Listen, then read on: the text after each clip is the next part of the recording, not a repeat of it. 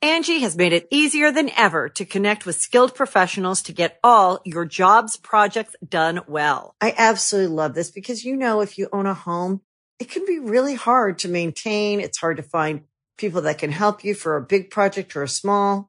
Well, whether it's in everyday maintenance and repairs or making dream projects a reality, it can be hard just to know where to start. But now all you need to do is Angie that and find a skilled local pro who will deliver the quality and expertise you need. Angie has over 20 years of home service experience and they've combined it with new tools to simplify the whole process. Bring them your project online or with the Angie app, answer a few questions and Angie can handle the rest from start to finish or help you compare quotes from multiple pros and connect instantly, which means you can take care of just about any home project in just a few taps. Because when it comes to getting the most out of your home, you can do this when you Angie that. Download the free Angie mobile app today or visit Angie.com. That's A-N-G-I dot com.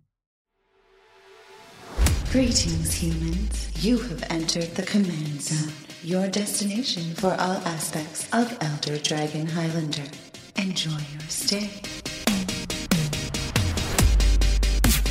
Hey, everybody, welcome back and Happy New Year to a new episode of The Command Zone. I'm your host, Jimmy Wong, How's it? It's Josh Lee Kwai. and it is the new year. It's 2015. Happy New Year! Those are Those are fireworks. fireworks. Yeah, sparkling across the sky. Those are Uh, good sound effects. I'm not gonna lie, they're really good. thanks. Yeah. Uh, oh man, I missed it. I know, I did too. It's been a while. Um, I had a good uh, Christmas for those that- that celebrate Christmas. I didn't get anything magic related, but uh, that's okay. I didn't get anything magic related either. I got socks, and I was very happy to receive those. it's funny, you know, uh, when you're, you're getting old, when Yeah. you're actually kind of like stoked to get socks. Yeah, because your old socks are old. Yeah. Slash, like you've missed half the pairs now. But when and- you're a kid, you're like Oh, socks. socks, yeah. I wanted something cool, and when you're an adult, you're like, sweet. I need. I totally need socks. Oh, these are the compression kind that make your foot feel like they're being hugged all the time. Ugh, what Yeah, happened gotta to us, love man? What socks. happened to us? So we're gonna start off with uh, just a little. Uh, well, today we're talking about Fate Reforged spoilers, um, and there are quite a lot. It of them. looks so cool. Yeah. it- I'm super excited. yeah, me too. I, and I think it opens up a lot of EDH stuff, which is awesome. But before we do that, we're gonna talk about some New Year's resolutions. So some magic related New Year's resolutions. Yeah, this is something that Jimmy and I wanted to do. Was just uh yeah, set a res- resolution for the year for Yeah. specifically our magic playing. I find that usually I, I try and set a resolution after I like lose a match or play in some kind of competitive format because I, I think about I'm like you know what I could have done this better and I should do this Mm-hmm, you know next time or whatever but I never keep myself to it. So my Magic the Gathering New Year's resolution is to take my time when I play. And when Slow I- it down a little? Yeah, slow it down. Like don't feel like you're being rushed, um, which I think actually happens a lot in Commander because it takes so long for the turn to get around to you that by the time it gets to you, you've forgotten either what you're going to do or something changed so drastically that your Right. plan is completely different, or you're about to do like a 10 minute combo. So, you, you know, don't feel rushed, but don't slow play either. I because think you it's make mistakes. that's a really good one too, especially for like you know you and I've been doing more competitive stuff, and Yeah. in that realm, it's very important to make sure that you you know play at a deliberate pace. yeah. because it's really easy to just get excited, you know, draw your card before you do something you're supposed to, or you know, oh, Right. play something before you really looked at the card you drew and changed Yeah. your plans because of it. Like, yeah, it's it's that's a good one. That's a really good one. Yeah, something I heard that a lot of pros do, I guess, is uh, they'll plan out their whole turn before they even play their first card, Uh-huh. so they don't go through each phase. They, you know, they sort of envision what's going to happen. They know what they're going to try and do the whole time. Mm-hmm. That can change in uh, obviously multiplayer more because a lot of stuff can happen. But I feel like that's really effective instead of being like, oh shoot, I shouldn't have gone to combat. It's like, well, if you think about it beforehand and take a little extra time in the prepping phase, you'll save yourself a lot of heartache later. Yeah, something as we've played more competitively too, I've made sure to do, which is just announce my change of phases because it to me that makes me slow down. So I'm like, okay, upkeep, and then it makes my brain go, is there anything I need to do during upkeep? okay, you know, co- main phase. Yeah. Okay, go to combat. Like I just announce those things, even if I'm not doing anything, it Yeah. just triggers you know my mind like constantly aware of where I'm at, and it, and it gives me chances to remember things I might forget otherwise, like triggers and things. So That's a good point. There is actually there are two main phases. Yeah. I oftentimes forget that. second main and Yeah. then you know blah blah blah end step you know saying end step on your opponent's end step too just gives you Right. the chance to remember triggers Yeah. um yeah It's also important because if you go to combat and you just turn all your guys sideways and someone's like, hold on, hold on. Yeah. Or like you're turning one specific person sideways. If someone can be like, "Hold on, I need to tap one person down." Now I know who to tap down because you've already indicated who you're Yes, attacking yes. with It's or very whatever. good to just announce, okay, go to combat and then Yeah. look at them. It also makes them think like, oh crap, he's he's doing something tricky. And then they sort of rethink maybe and make mistakes. Yeah. Like, yeah, it's it's a good policy. mind games. I like I like that. My resolution I think is to I want to make it to a couple P- pre TQs. Uh-huh. I haven't made it to any yet, and uh, I had a lot of fun when we went to that PP or sorry The when we went to the PTQ. Yeah. Um, and so I want to I want to do that, and um, yeah, I mean it'd be nice to make it to a regional, but I, that's not a goal. It's just to play a little bit more competitive Magic. Yeah. I, you know, we we did it a little Specifically limited, or do you are you going to delve into standard again? I, I I will delve into standard probably, but I mean I enjoy limited better, and Yeah. it's just it's more it's it's easier from how I play Magic. Like I don't have time to play test the standard decks as much as I would need to um, to do it. So between Mm-hmm. your matchups EDH and your and, and, sideboard yeah, and and all I that. just enjoy limited competitively more. So it's probably gonna it'll I'll probably skew towards limited, but I'll play some standard. okay, well, you know, let me know when you're gone. I would say I wish they had Commander pre TQs and stuff, but I don't because it's just the format's not made for that. I love not, Commander. yeah. I love you know sitting around on a Tuesday night with friends and playing it, but it's not good for a tournament setting. Uh, No, that would be a, a judge would be called very often for that game more than anything else. I think.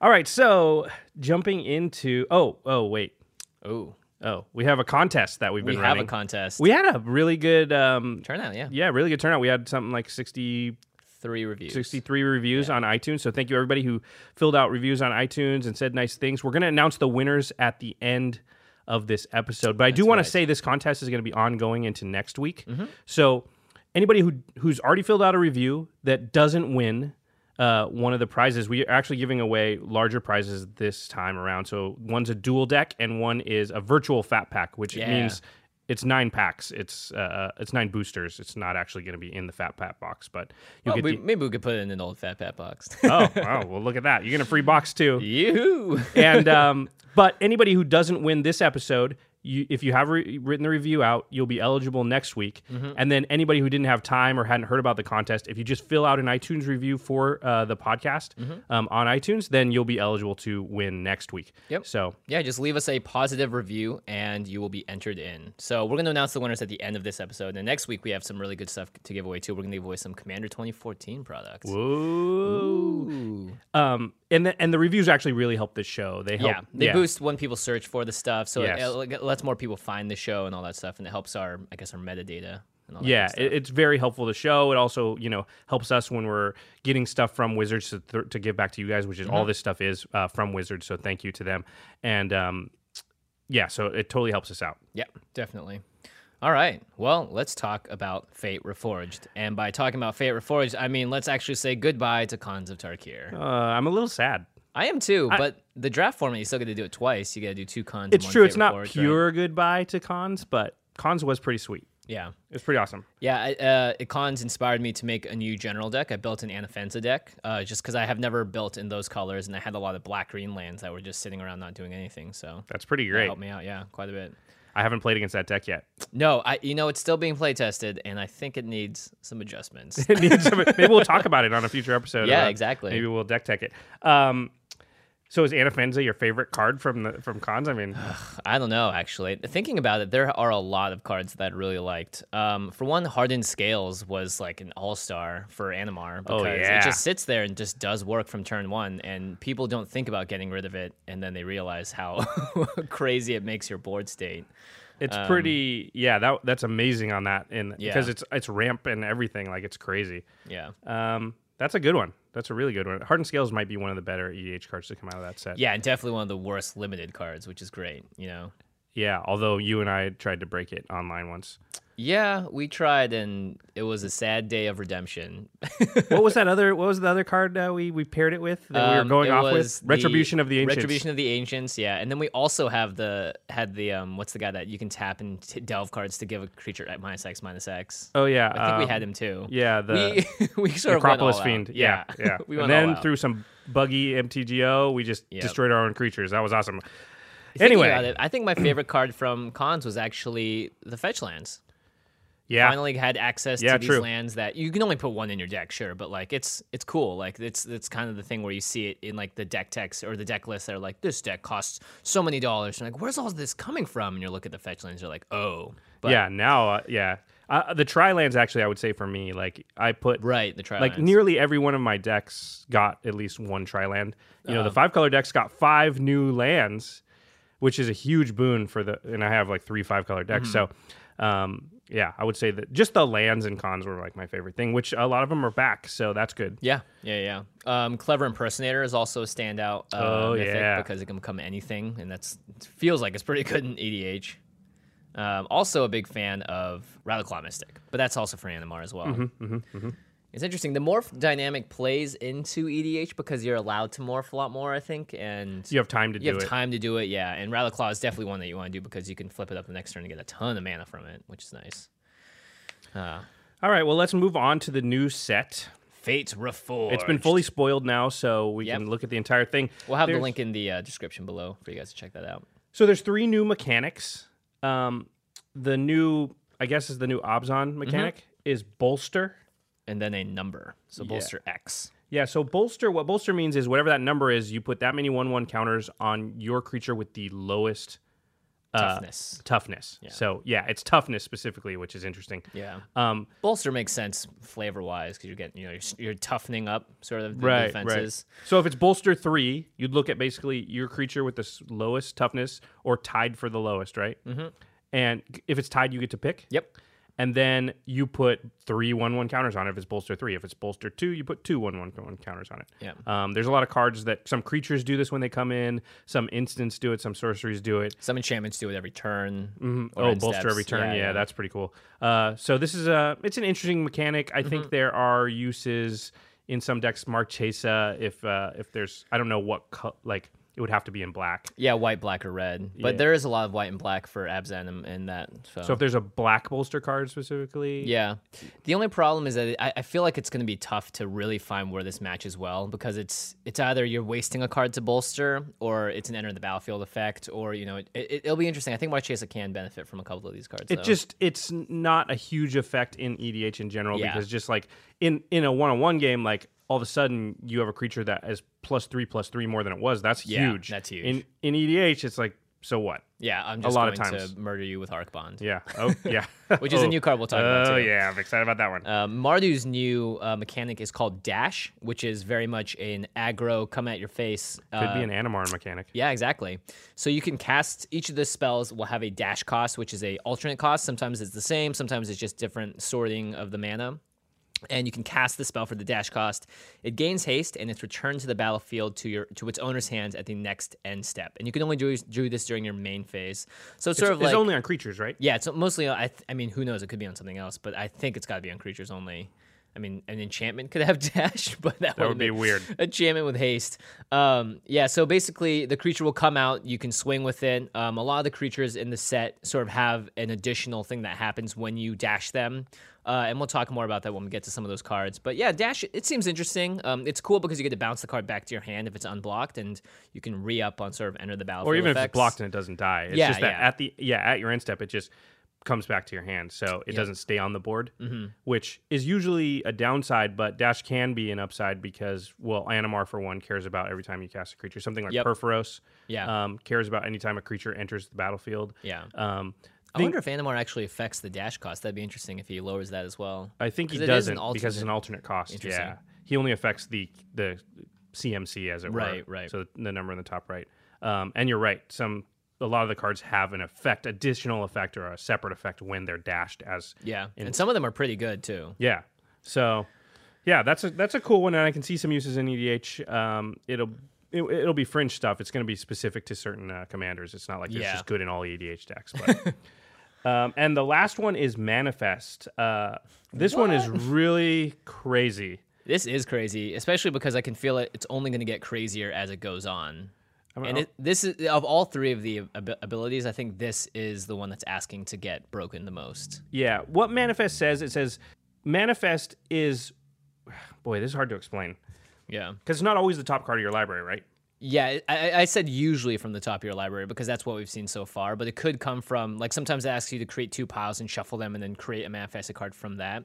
So Manifest- manifesting is yeah, basically turning a card into a face down 2 2 creature. kind of like a morph. Kind of like a morph, but it could be a land. It could Yep. be an, a, a spell, uh, or sorry, an instant, a sorcery, an enchantment, Mm-hmm. or an artifact that's not a creature. It can be a non creature. The pro- If it's a not a creature, you can't ever flip it up. If Yeah. it is a creature, then you can flip it up for its casting cost. Right. So usually it'll say something like manifest the top card of your library.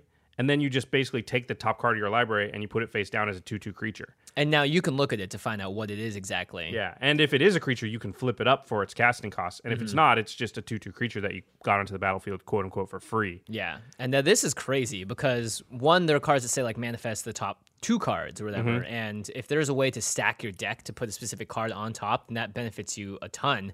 Also, it's like it, there's a ton more, there's a lot more deceit in this than there was with Morph. Because with Morph, you knew that, okay, Oh, it has to be one of these four one of creatures. these- yeah, exactly, in the right colors or whatever. With Manifest, uh, you can actually flip up morph cards for cheaper than their morph cost and get the effects. Like Master of Pearls is one that uh, Marshall talked about in LA. Yeah. Yeah.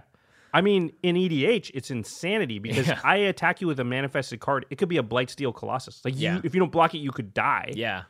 And you have no idea. Like, it could be any car creature in the history of Magic coming at you. Like, Mm-hmm. I think there's potential for it to be like pretty insane in EDH. Totally fun. Yeah. you know uh, ma- and yeah we have things like scroll rack sensei's divining top uh, just jace the mind sculptor you know brainstorm, Mm-hmm. Brainstorm, like yeah. all kinds of stuff to just stack the top of our deck how we want to so Yeah. it's pretty if somebody brainstorms and then plays a manifest card You and then attacks know. you with one of those manifest cards block it or kill just Yeah, kill it like do exactly. something because yeah that's not it's not good news for you Yeah. Well, then they flip it over and it's just the land coming They're at like, you. "Ha, ha, ha, They're like, haha, I didn't want that. We didn't want that land at the top of my library anyway. Woo. yeah, it's interesting because it be- it being colorless also gives a lot of other cards, you know, like it makes Ghostfire Blade super relevant Mm-hmm, now, too. Um, w- it- it's really interesting. So I, I'm curious and I'm very intrigued to see where this is going to go because I feel like it. It doesn't lead itself to be broken necessarily because you still have to pay the, the converted mana cost for the cards when you flip them over. Or if it's a morph card, you can still pay the morph cost as well because it is if that's upside cheaper Down. Yeah, it's- you get exactly. to choose yeah Yeah, so I'm interested to see if this A enters standard in a significant way, and B how people really get around to using it for fun times E in EDH. I just see some crazy shenanigans that are not like necessarily like infinite combo broken stuff. It's just like You have no idea what's I- coming. what the heck? That could be anything. Yeah, yeah, and there's there's a card that like takes all the creature cards from someone's graveyard and manifests all of them, That's and insanity. you can sort them however you want. yeah, it's gonna. It's cool. Whatever happens, it's cool. yeah, it is cool. We also get a new cycle of legendary creatures. They're the the new cons Mm-hmm. of each, um, not the set, but the cons being like the leader of each clan. Yeah, so Uh, there's one for each clan from Abzan all the way to Temur, So these are our new generals. potential generals. potential generals. Um, yeah, they don't have to be. Uh, well, let's start with Davatar. How do you, how do you say that? Daghatar. Dagatar. He's got a cool oh, you know, hat you've on. got to say it with an accent. Daghatar. Dagatar. the adamant. The adamant. So uh, one thing to note is that these cards, while they look monocolored on the surface, they actually have inside their text box uh, the Hybrid other symbols. hybrid symbols. Yeah, and those. Oh, we should go over that rule. There's it's Yep. what, it's what's called the Memnarch rule. Yeah. So Memnarch is an artifact creature, but uh, within his rules text, he has two abilities that are activated and they require blue mana. So Memnarch's Technically technically a blue, blue. general. Yep. So if you have uh, rule, uh, not rules text, but just text. Yep. Uh, it gets confusing because the the the mechanic extort Yes. the mechanic extort has a red white or Black, black, white. white, um, man, hybrid mana symbol in its rules text, but a, a character or a card with extort is not a black white card because it's within the rules text. If it's Yeah. in the abilities text,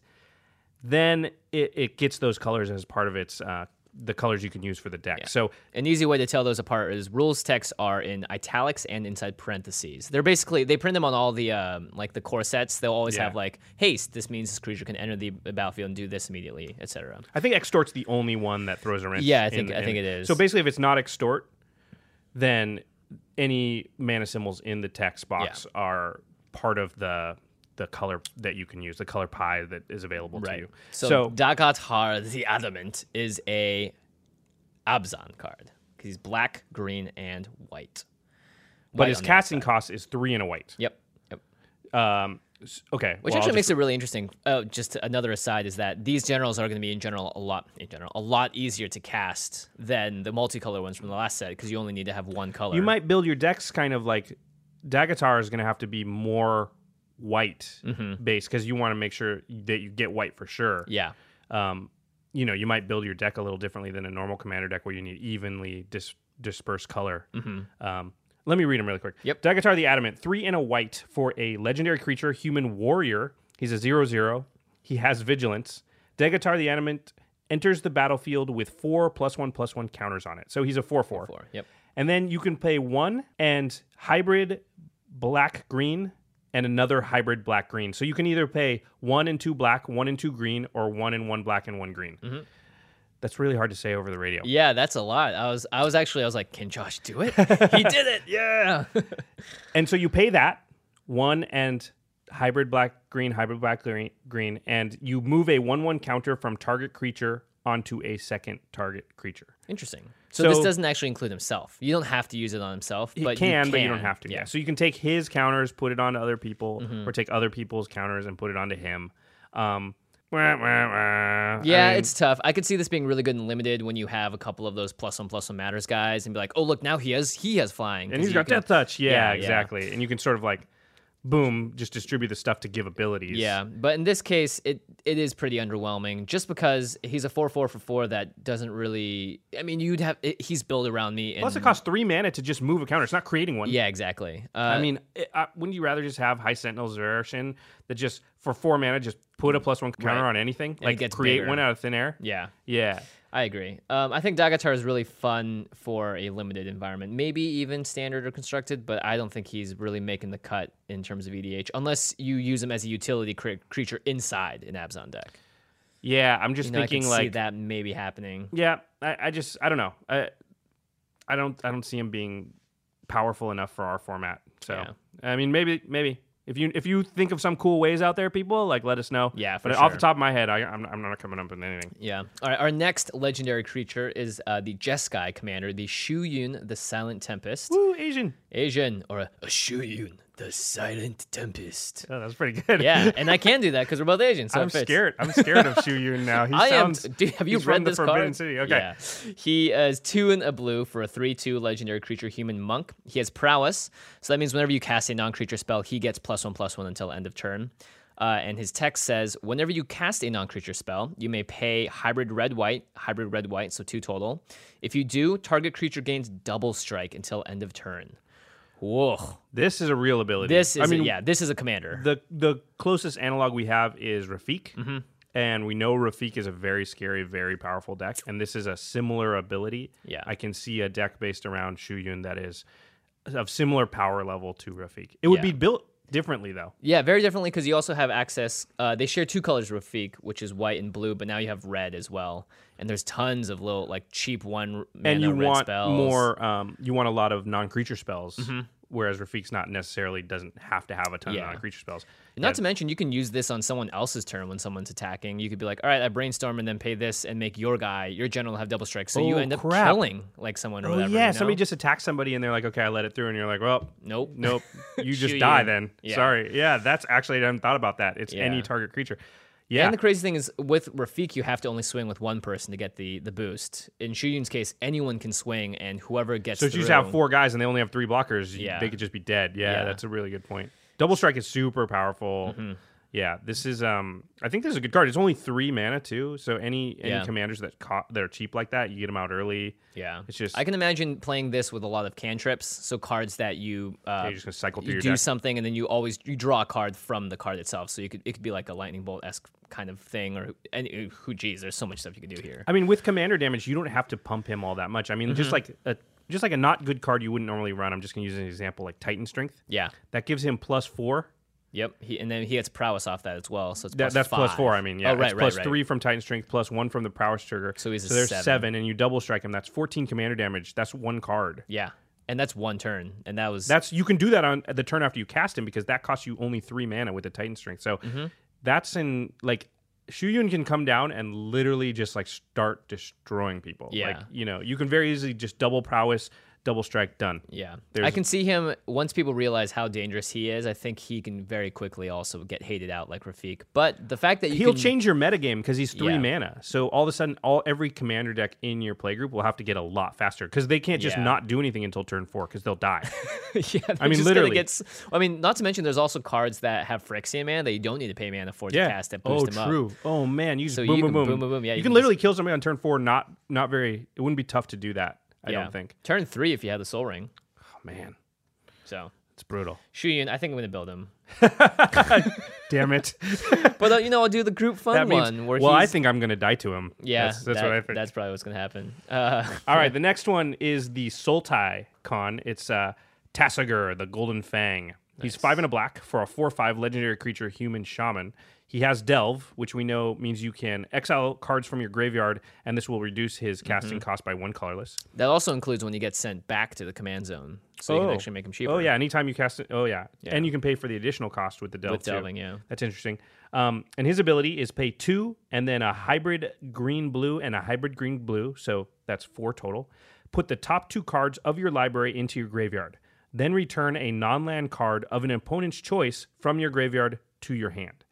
Interesting. So he mills yourself for two, and then you then you get a card back from your graveyard, but an opponent gets to choose it. Now Mm-hmm. Yep. this is super interesting because of the dynamics of EDH. Yeah. You can choose an opponent. Maybe you've got somebody that's friendly to you at the table, and they're going to choose the best card. Yeah, or just the one that helps them in that situation the most. He also has Delve, so you can eliminate the cards when you cast them that you don't want them to pick Yeah. to give you back. Like if you got a bunch of land in your graveyard and you don't want. well, fortunately, he's non-land, so it would be like Oh, yeah. like a random like No, no. Oh, it says non land. Yeah, Sorry. yeah. Gotcha, gotcha. Um, But it's true, you can get rid of the stuff that you're like, all right, I only want to use this once, or like I really don't want them giving this back to me specifically. I'd you rather can have just them delve choose. away the, the, the sort of Yeah. the crappier cards and leave them with no good choices. It's like- kind of like your own. It's like you're controlling your own fact or fiction, kind of. yeah, it's interesting. it is interesting. It goes really well with um, BDM's deck, I think. Yeah, the the Sadisi deck spider we talked spawning. about. Um, yeah, before the new year, this deck BDM. If you're out there, I, sh- I assume you are. um, y- well, you already know this, but put this in your deck because it's pretty awesome. Yeah, he's he's great. I really love that his abilities work in conjunction. The delve actually helps with the selection process of the other part of the ability. it's pretty interesting. It's also interesting if you run a lot of delve cards in general, like a treasure cruise or whatever, you can get rid of a lot of stuff. You Yeah. know, and then pull out Tysiger and then maybe stack the top of your deck so that you're releasing the things you want. You know, I don't know. It- Yeah. It's interesting. Maybe Yeah. you, maybe you put your extra lands on top so that he always does his ability and pops two cards in there. You can break this ability, and the delve Yeah. I think s- really helps it There's a lot of fun stuff. really to be helps. done. You like I can. I, it'll be interesting to see, but I think you can get to the point where you're literally like you're only leaving cards in your graveyard that you want. Yeah. Oh, Or you're yeah. choosing which cards are in there, and then they don't have any choice. They're like, well, I'd love to give you something crappy, but you only have these two awesome cards in Yeah. there. Not Yeah. to mention, every time they kill him, you can just cast him for cheaper and 'Cause you can delve accelerate. again, yeah, and- yeah. And, accelerate what you want him to do. Yeah. You know? So very fun. I think that I would love to see some people that build around that. I, th- I would be very excited to see what what comes up. All right, next up we got Alicia, who smiles at death. That's kind of an interesting name. Who smiles at death? Alicia does, because she's Mardu. She's two in a red for a casting cost for a 3 2 legendary creature, human warrior, with first strike. And whenever Alicia, who smiles at death, attacks, you may pay white black hybrid mana, white black hybrid mana, so two total. If you do, return target creature card with power two or less from your graveyard to the battlefield, tapped and attacking. Interesting. This is the type of effect that cheats things into play, and we Yep. Mm-hmm. know that it just can be broken. And in our format, we have things like Sarah Ascendant. You know, Oh, that's right. You know, we've just got That crazy. card. Yeah, usually like, uh, what are you gonna do? It's a Yeah. power, you know, it's a power two, Two or, or less, less, yeah. creature. But there are amazing power two or less creatures in the history of Magic. Yeah. and Not to mention too, there are a lot of utility creatures that are power two Yeah. or less. Like your pinger deck would love to get some stuff back, even Yeah. if it's attacking someone, as long as they can't block it or whatever. You Yeah. know, it's like cool, great, I got my guy back because of just Alicia. getting free stuff is, Yeah. and and and like r- continuously reoccurring stuff. You know, but s- stuff like Saracen is the stuff to really look out for. Stuff Yeah. that's power in the graveyard is not what its power on the battlefield is. Yeah. Um, but yeah, this this card, I feel like this is a build around me strong, very Mm-hmm. strong deck. Um, It's also interesting because w- what you pay is oftentimes going to be similar to or more than the casting cost of the card itself. Yeah. Yeah, but just being able to continuously reuse stuff. Yeah. There's stuff with Ender the Battlefield effects that are going to like Mm-hmm. d- destroy people. Like this is just this is the type of effect we know from Yeah. from listening from doing 25 episodes of the show. Like you can break this effect. Yeah, not to mention li- there have to be so many crazy cards that are like two eights or you know random Yeah. like that just happen Yeah. to have power two or less, but cost like seven mana or whatever, but are just busted in whatever way. Uh, so I, yeah, I like that one. I might build that one. I might try to get tricky with that. Um, and the last one is the Teamer Con. It's Yasova Dragonclaw. Must be. I don't know the lore from this set, but there's some sort of time travel crap going on here. Yeah, is it she's- Surak's um, great aunt, It, d- I long mean, lost great grand aunt? she's not wearing a bear this time around, but she does have like a cougar saber tooth. She is a wuss. She used that scythe thing to kill it. She didn't punch that thing in the face like Surak punched the bear. true that, or it's her, it's her friend because it looks like they could be cuddling. Oh, like, oh, or- maybe it's or like her she's- pet. or she's just done for. Oh no, no. I think it's. Her, I think you're right. I think she like it's her pet. That's kind of cool.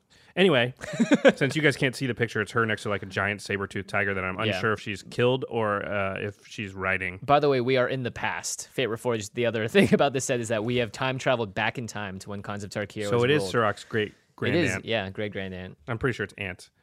I don't know why. um, she's a legendary creature, human wizard. She costs two and a green, and she's a four-two. This was one of the early spoilers. Mm-hmm. Um, at the beginning of combat, on your turn, you may pay one and hybrid blue-red, hybrid blue-red, so three total. If you do, gain control of target creature and opponent controls with power less than Yasova Dragonclaw's power. and you gain control until end of turn. You untap that creature and it gains haste. So you can basically use a threaten effect Mm-hmm. on a creature that's got power less than her. Um, Right. And she starts She at starts four. as a four-two, so you can take three or less.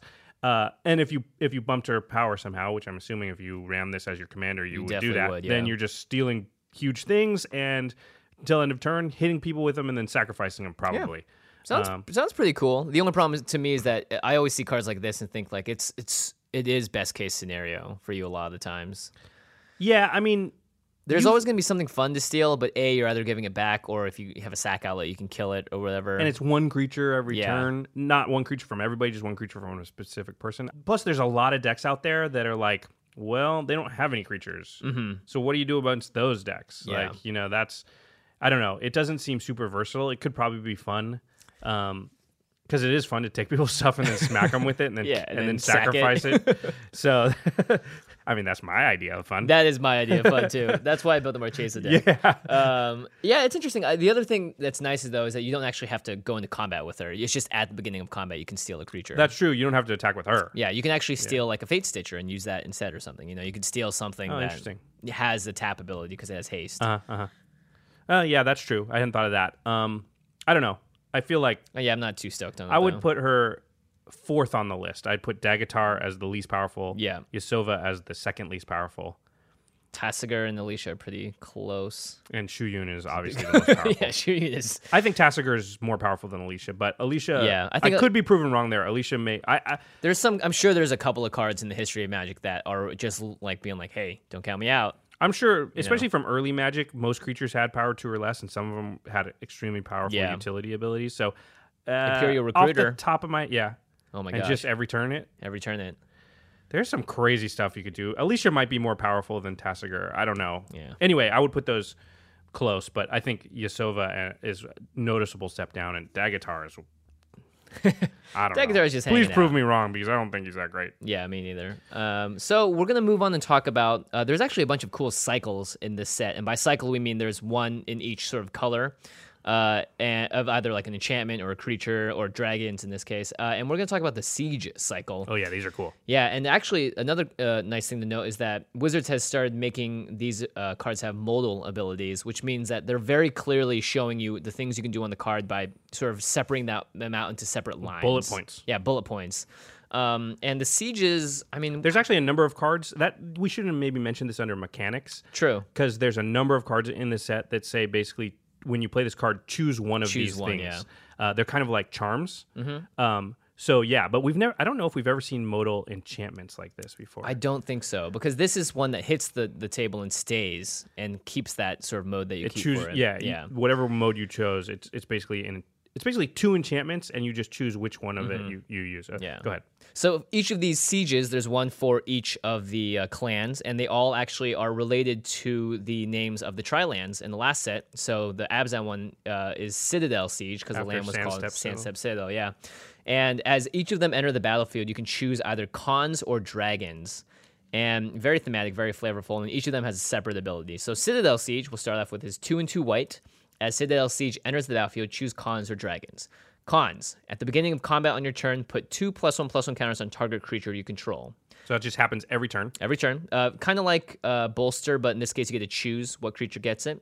And dragons, at the beginning of combat on each opponent's turn, tap target creature that players that player controls. Oh, you know I love this card. Yeah, that that is that's Uh, love very tapping shutdown. stuff. I know, right? and you get to do it at the beginning of combat on each opponent's turn, Which so- means it's basically kind of like um, blind obedience, Mm-hmm. except for you get to choose every single time. every turn. You can Yeah. basically turn off one of their creatures every turn yeah for every player. in a multiplayer game it's almost always Oh, got to be man, dragons it's so it's got to good. be dragons It's right so good. because you get to do it four to five times based on how big your table is as opposed to just once a turn you get two plus one plus one counters wow wow and plus, you it, the negotiation power you have when you've got that is like, dude, please don't don't tap it. yeah I, am right. not going to attack. i'm not you. going to attack you Okay, well, what happens if I don't? Like, what are you going to give me? Mm. Yeah. like your pow- like just. I don't know. I'm I'm I'm gonna use dragons on this card like every time. I'm gonna be tapping the hell out of stuff. It's gonna be awesome. Yeah, I I'm don't so see excited why for you- this card.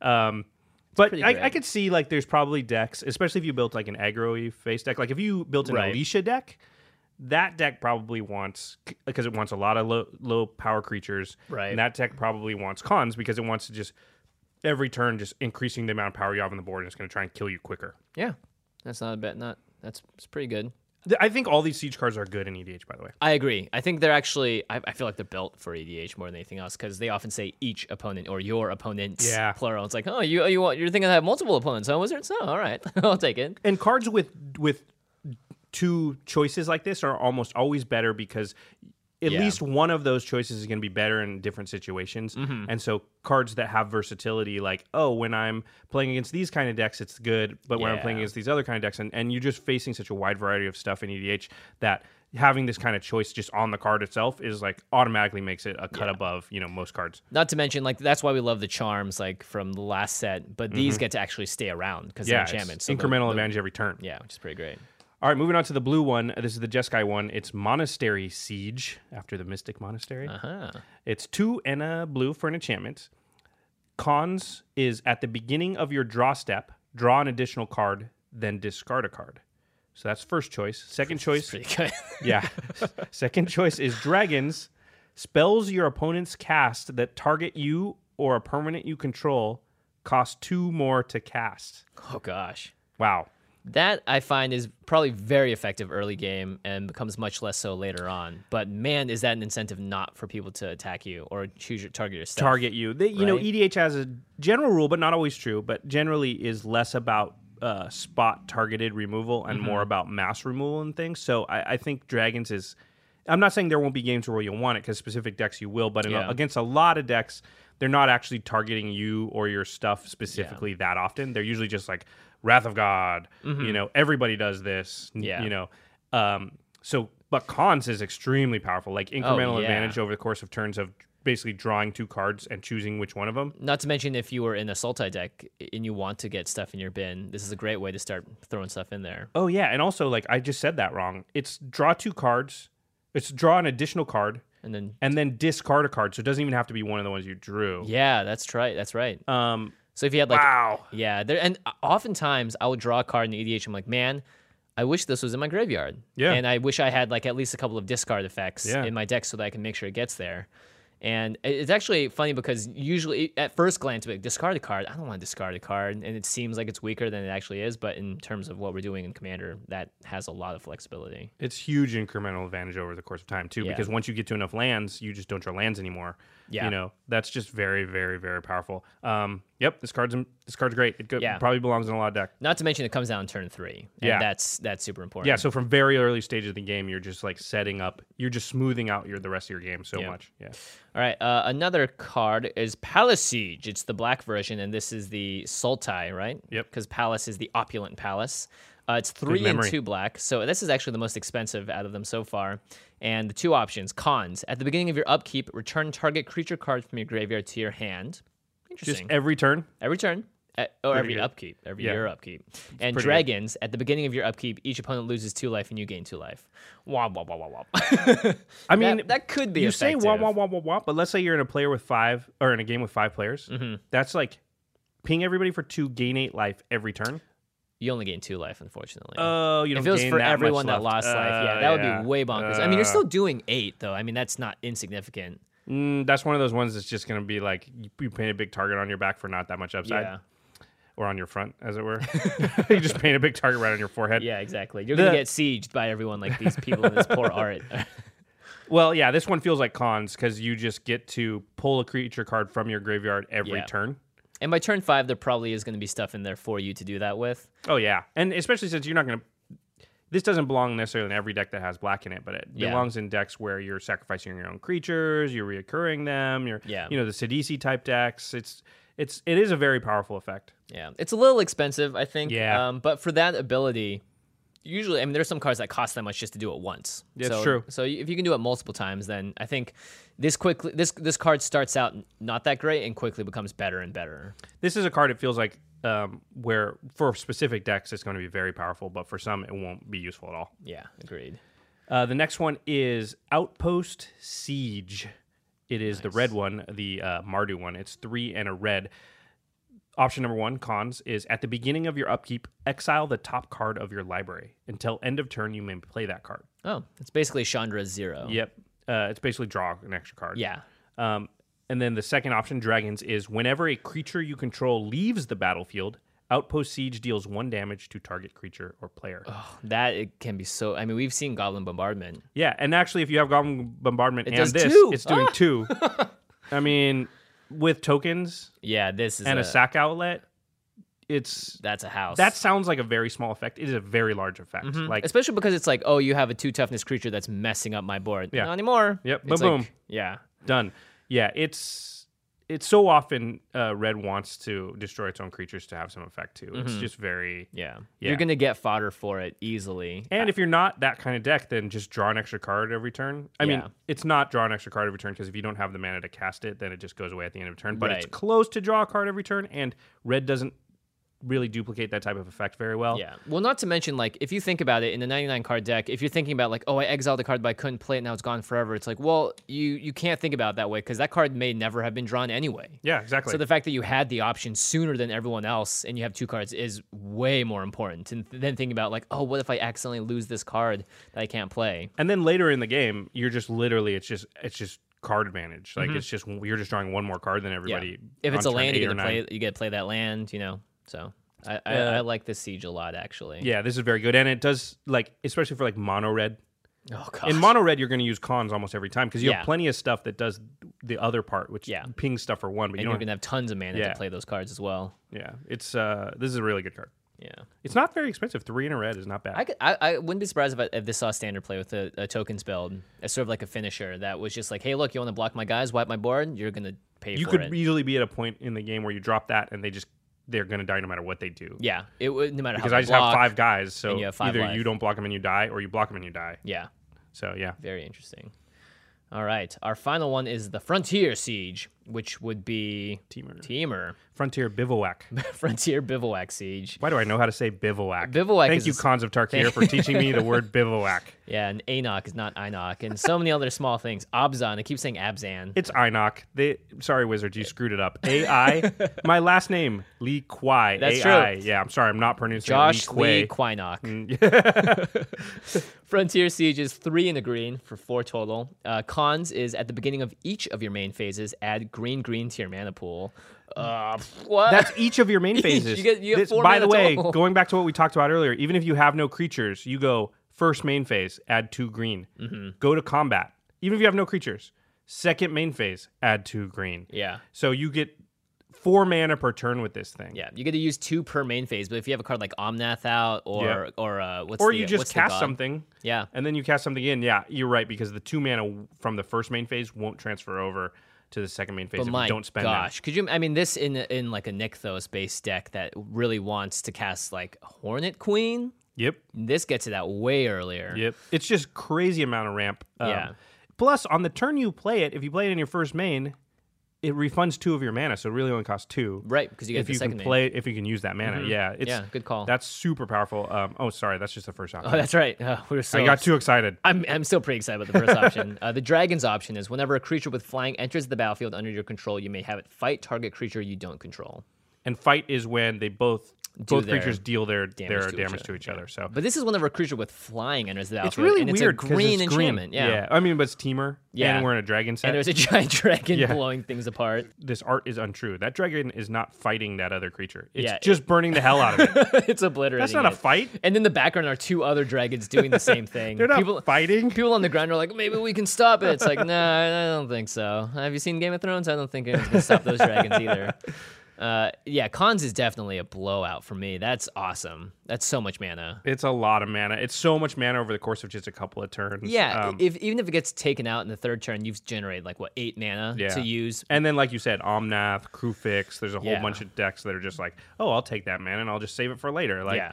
yeah, that it's it's crazy powerful. It reminds me of Braid of Fire, Mm-hmm. uh, which was in our Overperformers uh, episode with Wedge, um, that basically had a cumulative upkeep and gave you like one red. Right. And a- back then, two mana red and burn then would three kill red. you. Yeah. This is that type of card, and those cards are. And this is that was during your upkeep. Yeah. So it's a little bit narrow because you have to use it for like instants and things like that. This is during both main phases. Yeah. Ugh. Ah, I like this card a lot. Yeah. Uh, it's going to see a lot of play in green decks. It's very, very powerful. I think this is probably the biggest EDH playable out of all the cards so far because it does everything you want. And I mean, you can I build don't know. The around red one's really good. The red too. one's really good too. Um, The, and the white one is my personal favorite because I just like tapping everybody's stuff. yeah. Not to mention, if you guys are playing cards that flicker cards and permanents, you can pop these in and out if you want to choose dragons the next time. Yeah, so true, That is true. a possibility. Yeah, that's a really good point. Like, oh, I want to draw a card next turn. I'll just Yeah, flicker it up. All right, so that is right. the siege cycle. Um, overall, I'm I'm already so excited about this set just from the cards we've read so far. Even the, the, siege ones, cycle is really good. Yeah. I mean the black one is a little bit narrow. All the rest of them I feel like can be played in almost any deck that has those colors. Yeah, agreed. White white's a little narrow too. I gotta say. Um, Yeah. But I did I glossed over white because I like it so much. But I, th- I actually think in a white deck you you could just play Citadel Siege just to slow everybody else down, just Yeah. to tap their best creature every turn. So Yeah, and not to mention it, you're it's really going to make a big difference. It's Yeah. going to be like, hey, your uh, your Voltron general is not going to be murdering one person a turn now. yep. It doesn't stop someone like Shu Yun who's just like, I don't care what happens, I'm still paying my mana cost. I'll just give this other thing yeah. double check. yeah, exactly. um, and finally, the last cycle that we're going to talk about briefly um, are we have a whole new cycle of legendary dragons. So if you guys are in Elder Dragon Highlander because you want some Elder Dragons, ooh, get excited. We have overcosted dragons that aren't that powerful but are really cool. I wish they were three color.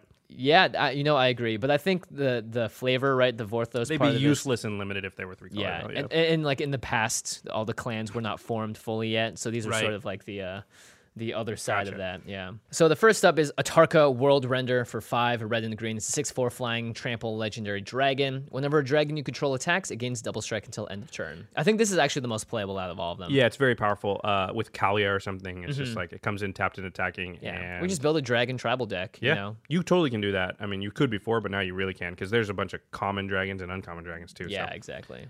Um. Yep. It's a six four flying trampler with double strike. That's pretty good. It's kind of the teamer dragon. Cost seven. Yeah, that's the only problem with all these guys is they are very expensive. Um, The next one is Dramoka the Eternal. It's three uh, and was that Celestia, green Yeah, white, yep. and uh, it's a five-five flyer, of course, legendary dragon. Whenever a dragon you control attacks, bolster two. So if we'll recall, that means put two plus one plus one counters on your creature with the least toughness. So that'd be fun if you had like six dragons attacking and then you're coming in for a huge amount of damage. It's just two extra damage. Like the last guy doubled somebody's It's true. da- But doubled, here's the thing: doubled is all your you dragons. could have five dragons attack at once and you bolster ten. So Oh, that's true. It's whenever a dragon Yeah. attacks. Oh So- wow. but the setup cost again, it's like it's going to be hard to get there. Also, in these colors, how many dragons are you going to have in green and white to? ha- You know, That's be true. This attacking? is not going to be. I, I can see five co- five color dragons coming. but- that would be sweet. yeah, and but then this play. Uh, you're what's his right. If this name? is your general, who's the big guy? Uh, Progenitus would be your general, right? Sure. To truly get the flavor in. yeah. um, all right. Next, Next one. up, Kolagon, the Storm's Fury. It's the Mardu dragon. It's three, a red and a black, four, a four-five legendary Rakdos, dragon. dude. Oh, it's Rakdos. That's right. what is the? It's Yeah, the, it it's is the, quote, fo- unquote, the Mardu, forerunner, but- right? Yeah. Uh, and it's whenever a dr- dragon you control attacks, creatures you control get plus one plus O until end of turn. And he's actually the first card that has dash on it.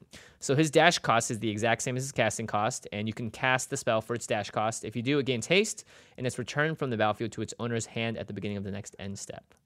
So you could technically do that from the command zone and then bounce it to your hand. It's pretty interesting because you can. He's a big anthem effect. He gives all your uh, a, attacking dragons plus one plus zero, and then if you don't want him to be Mm-hmm. Oh, all vulnerable, creatures plus one plus zero. Whenever a dragon you control attacks, it gets. Oh, so yeah, like two dragons and a whole bunch of other creatures. They'll get everything plus would two. plus two. Yeah. Oh, that's pretty interesting. So if you wanted to save that anthem effect and just use it every turn, Yeah.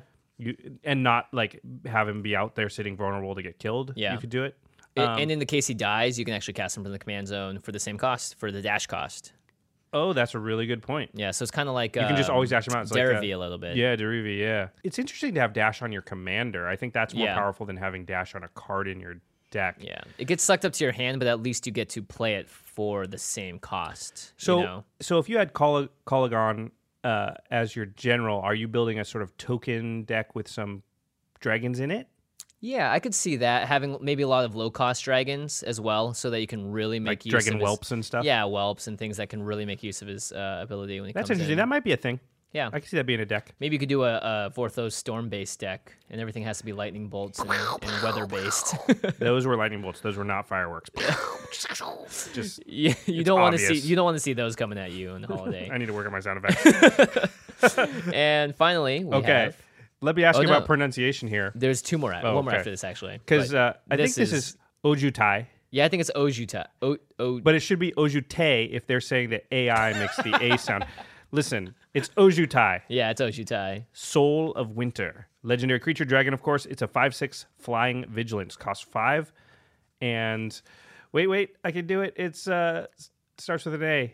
Uh, I don't even Azorius Azorius. Yes, Azorius 5 white and blue. slash Teamer or Jeskai precursor. So f- 5 white and blue, 7 total, 5 6 flying vigilant dragon. Whenever a dragon you control attacks, I'm sensing a theme here, tap target non land permanent an opponent controls. That permanent doesn't untap during its controller's next untap step. Well, we know Josh loves it. Yep, tap your stuff. You don't. It doesn't untap. but I don't love it It's, because uh, he costs seven. seven And it's like, why don't you just play other cards that do the same thing Derivi does it. uh, Yeah, exactly. Similar, not the exact same. Right. For much less mana, Just though, put this in importantly. the Derivi deck. It's yeah, not- exactly. Yeah. And, uh, but the, the things with all these, like, you got to have a lot of dragons to really make these super effective, right? Yeah, this is five color tribal dragon. Yeah. It's, it's, it's it's a thing, man. It's happening. Finally, we got Silumgar, the Drifting Death. It's a four blue black. What is that? Uh, Simic. No, no, Simic. no, no, Simic? no, no, no. that- Demir. Demir, that's right. Or the control colors. He's a three seven flying hexproof. Three seven. Yeah, it's weird. Oh, flying hexproof. that's right. Hexproof is definitely the most important thing so far. And whenever a dragon you control attacks, creatures defending players control the player controls gets minus one minus one till end of turn. Oh, that's interesting. So that's actually pretty solid um, if you're building a dragon deck. With if you this guy. attack Mm-hmm. with three dragons and just like, oh, all your dudes are. I mean that. all you do is a can't block pretty much, and or slash they're all dead. Yeah, that could be really powerful, especially against token decks. Mm-hmm. Um, But since you can only do it to one player at a time, it's gonna everyone's gonna be like, "Did you just see what happened to his board?" And everyone's like, "Oh, Silumgar." He is hexproof and flying. So you've got evasion and hexproof on a guy. He's just sort of ripe for uh, Voltron anyway. yeah, He's okay. he's okay. He's okay. Legendary creature dragons, a lot of fun. Limited bombs for sure. These are not elder dragons. They're just Um, No, they're not elder dragons, they're not elders. They're like middle aged dragons. but they are potential commanders. So if you guys uh, didn't like the legendary cons to build something around, you've got these guys instead. All right, so that does it. cons are for- better. Yeah, that does it for our cycles. We're now we're just going to quickly go through the colors and talk about Some sort of the cards we like. our standouts. Yeah, and there are some beastly cards in this set that I think are going to sh- change modern as it stands. Um, definitely going to shift standard like crazy. Um, but Here's a let's- guy that's not going to change either of those things, but he's going to change EDH, or I don't know if he'll change all. Yeah, I of don't EDH, know if he'll but change EDH. He's going to come down in some games, and people are going to be like, "Oh, He's going to be an crap. overpriced foil, that's for sure. Oh man. Okay, it's Ugin, the Spirit Dragon. He hath returned. He's a planeswalker, costs eight, colorless. Blech. Comes down with seven loyalty. Oh, His plus two is Ugin deals three damage to target creature or player. So he comes plus down two firebolt. I mean, uh, lightning bolt. plus two, just lightning bolt. He goes to nine loyalty. Dang. His negative X, which is his middle ability, is exile each permanent with converted mana costs X or less.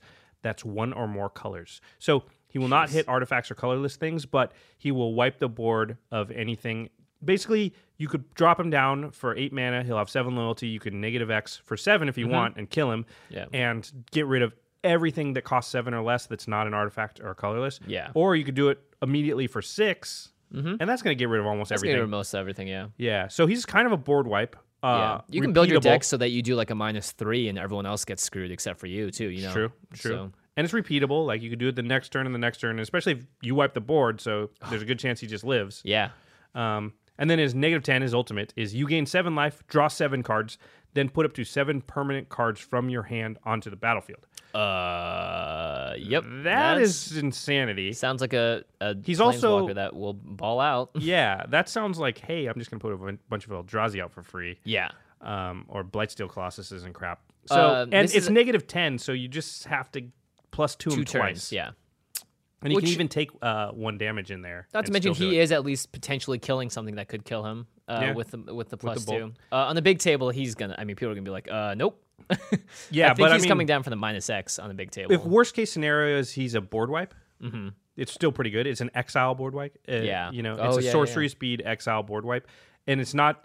You know, it's it it's also potentially a one sided board wipe because if you build your deck with a lot of colorless stuff or artifacts in it, Yeah. it, he won't wipe that stuff away. yeah, I agree. So in a like a Memnarch type deck, or I think if I do build a, an artifact deck, he's he's like the you have to put him in there because You he's have to put just him in not there. killing the artifacts. Yeah. So it's just a one sided board wipe. Um, that's very powerful. Oh, that's interesting. Yeah, he won't get rid of other people's like soul rings and stuff. Right. So yeah, he doesn't do that, but he gets rid of basically all their creatures, Yeah. enchantments, you know, stuff like that. Um, Interesting. I think it's very powerful i- in the right deck. It's it's not a put in every. It could be. You could just put it in. I mean, for eight mana, I mean, you could, but would you? Well, an eight mana board wipe, like Fade Retrib- Retribution is a seven mana board wipe. Yeah. And it's I think an in instance. Garrick's Wake is nine. Yeah. It's. eh, You could. I, if, if it's just in there because it's a board wipe, it's not that great. But Yeah. basically, he's never going to be bad. Yeah, it's interesting to note that his ability is actually the opposite of Nicol Bolas's on the Oh, yeah. Planeswalker because he makes Oh, well, you lose he's- seven life, discard seven cards, and some other stuff, right? Yeah. And something else that I forget. Yeah. And I could look up, but I'm not going to. Yeah, so Ugin's great. Um, don't overpay for him though, guys. He's Oh, yeah. he's- We had some people asking about pre sales Yeah, on him. And uh, honestly- J- our buddy Jason Alt from uh, Brainstorm Brewery suggested that that price is not likely. The pre sale price it's not Mm-hmm. sustainable. is not is likely to go down because he costs eight mana. He's probably not going to be played in any other format, which generally means that the price you're paying for pre-sale is too high. yeah. That's it's a prediction, but Jason knows his stuff, so I would listen to him. Yep, and make sure to check out his articles as well because they always talk about why and the because uh, sort Because he of the- knows the about reas- finances and stuff. yeah the reasoning behind it. Okay, let's talk about some cards in the color of white. And the first up, I mean, this card has been hi- at, people are calling it the chase mythic of the uh, the set. This is uh This is gonna- guy This is going to or, make um, some waves. Yeah, this guy, or I think there's one other person that can uh, contest him, but it's the Soulfire Grand Master. And it's one in the white for a 2 2. So, just from a vanilla standpoint, that's acceptable. It's a creature human monk that has a lifelink. Instant and sorcery spells you control have lifelink. That's crazy. I Yeah. don't think we've ever seen that. Um, No. I can't think of it off the top of my head. So if you lightning bolt somebody and he's out, you just gain three life. Yeah, Or if you fireball somebody, you just gain however much life you probably borrow. about 127 life. That's my assumption. And so far, Grandmaster's uh, triggered or activated ability is for two and then hybrid blue red, blue red mana, so four total. Uh, so that makes so far Grandmaster a Jeskai card. The next time, important you do not have to tap him to do this. Correct. The next time you cast an instant or sorcery spell from your fan- hand this turn, put that card into your hand instead of your graveyard as it resolves. So it basically So- turns everything into a Life linking rebound spell. Yeah. So l- you pay four mana, two two colorless, and then either two red, two blue, or a red and a blue. So 4 Mm-hmm. total. And then you play an instant or sorcery, and the instant or sorcery just goes back to your hand after it resolves. Yeah, that's pretty good. It's insane. It costs four to do, so you're gonna have to do it late game if you're casting some big stuff. But if Yeah. you're casting small stuff like I don't know, brainstorm brainstorm, you just brainstorm uh, for five mana every, every turn. turn, yeah, and that's I would I mean that's as good as having a Jace out essentially. Like I, I don't mind paying that mana if I'm allowed to do If you have a lot of mana. Really but strong what effect, about, you know? I don't know, take extra turn crap? I mean, that's what everyone's thinking, Yeah, yeah, obviously. This definitely. is the infinite combo where once you get up to about 10 mana or so, you can Yeah. just take all the turns. I think on Twitter you bumped why oh why is she not legendary? I did, and people were like, "Cause extra turns." I'm like, "I know, I know." it's like duh, of course. they could have put something on there that said, "If you take an extra turn, you lose the game" or Yeah. something, and then you know, then she's fine. You No, could you could it's get her too- back it's super every powerful. turn with uh, the red uh, the Mardu guy. Oh no, you can't because of the colors. I was thinking it's like, oh, that'd be sweet if you could bring her back every single time when she dies because this ca- this card's gonna get killed as soon as it hits the battlefield. It it You is have powerful. to, Yeah, You have to. It's extremely powerful, and just the shenanigans that it allows you to do, Yeah. basically casting certain spells like every turn is pretty crazy. What I want to do is I want to howl of the horde. I want to raid triggered howl of the horde back to my hands, uh, cast it again in Yeah. the same turn.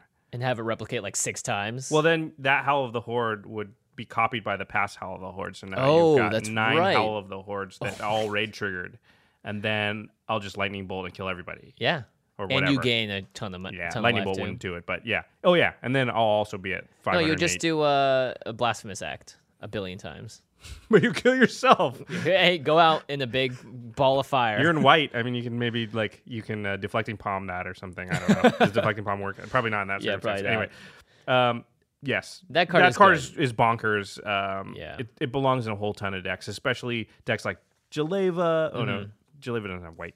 Um, Decks decks that have a high uh, density of um, instants and sorceries. yeah. So I mean, just think of being able to just like insurrection every turn. Oh gosh, or I mean, it, it- or wish every card had flashback, or you know had a way Yeah. to get it back from the, the graveyard. It's like now Oh, you do 'cause yeah. it goes to your hands. It's like Oh, now man. now your cards have tons of. Like, it's you- amazing with flashback because until you get Soulfire Grandmaster out, you just cast it. Yeah. and then once you start flashing it back, then you. yeah, you can. I think you can bounce it back to your hand before it exalt. I, I don't know, or it could be as it resolves you exile it. We'll have to Oh check no! the rules. It says on the that. next time you cast an instant or sorcery spell from your hand with this Ah, turn, it doesn't want you to break it. Stu- still there's It's still, a still million over. ways to break it. It's, yeah, it's exactly. very strong. Um, All right. Another white card that I wanted to talk about is Jeskai Barricade, which is just one in the white for a 0-4 flash defender, and it's just a utility card that I think can ma- can find its way into a lot of decks because when it enters the battlefield, you may return another creature you control to its owner's hand. So So, it's kind of like free.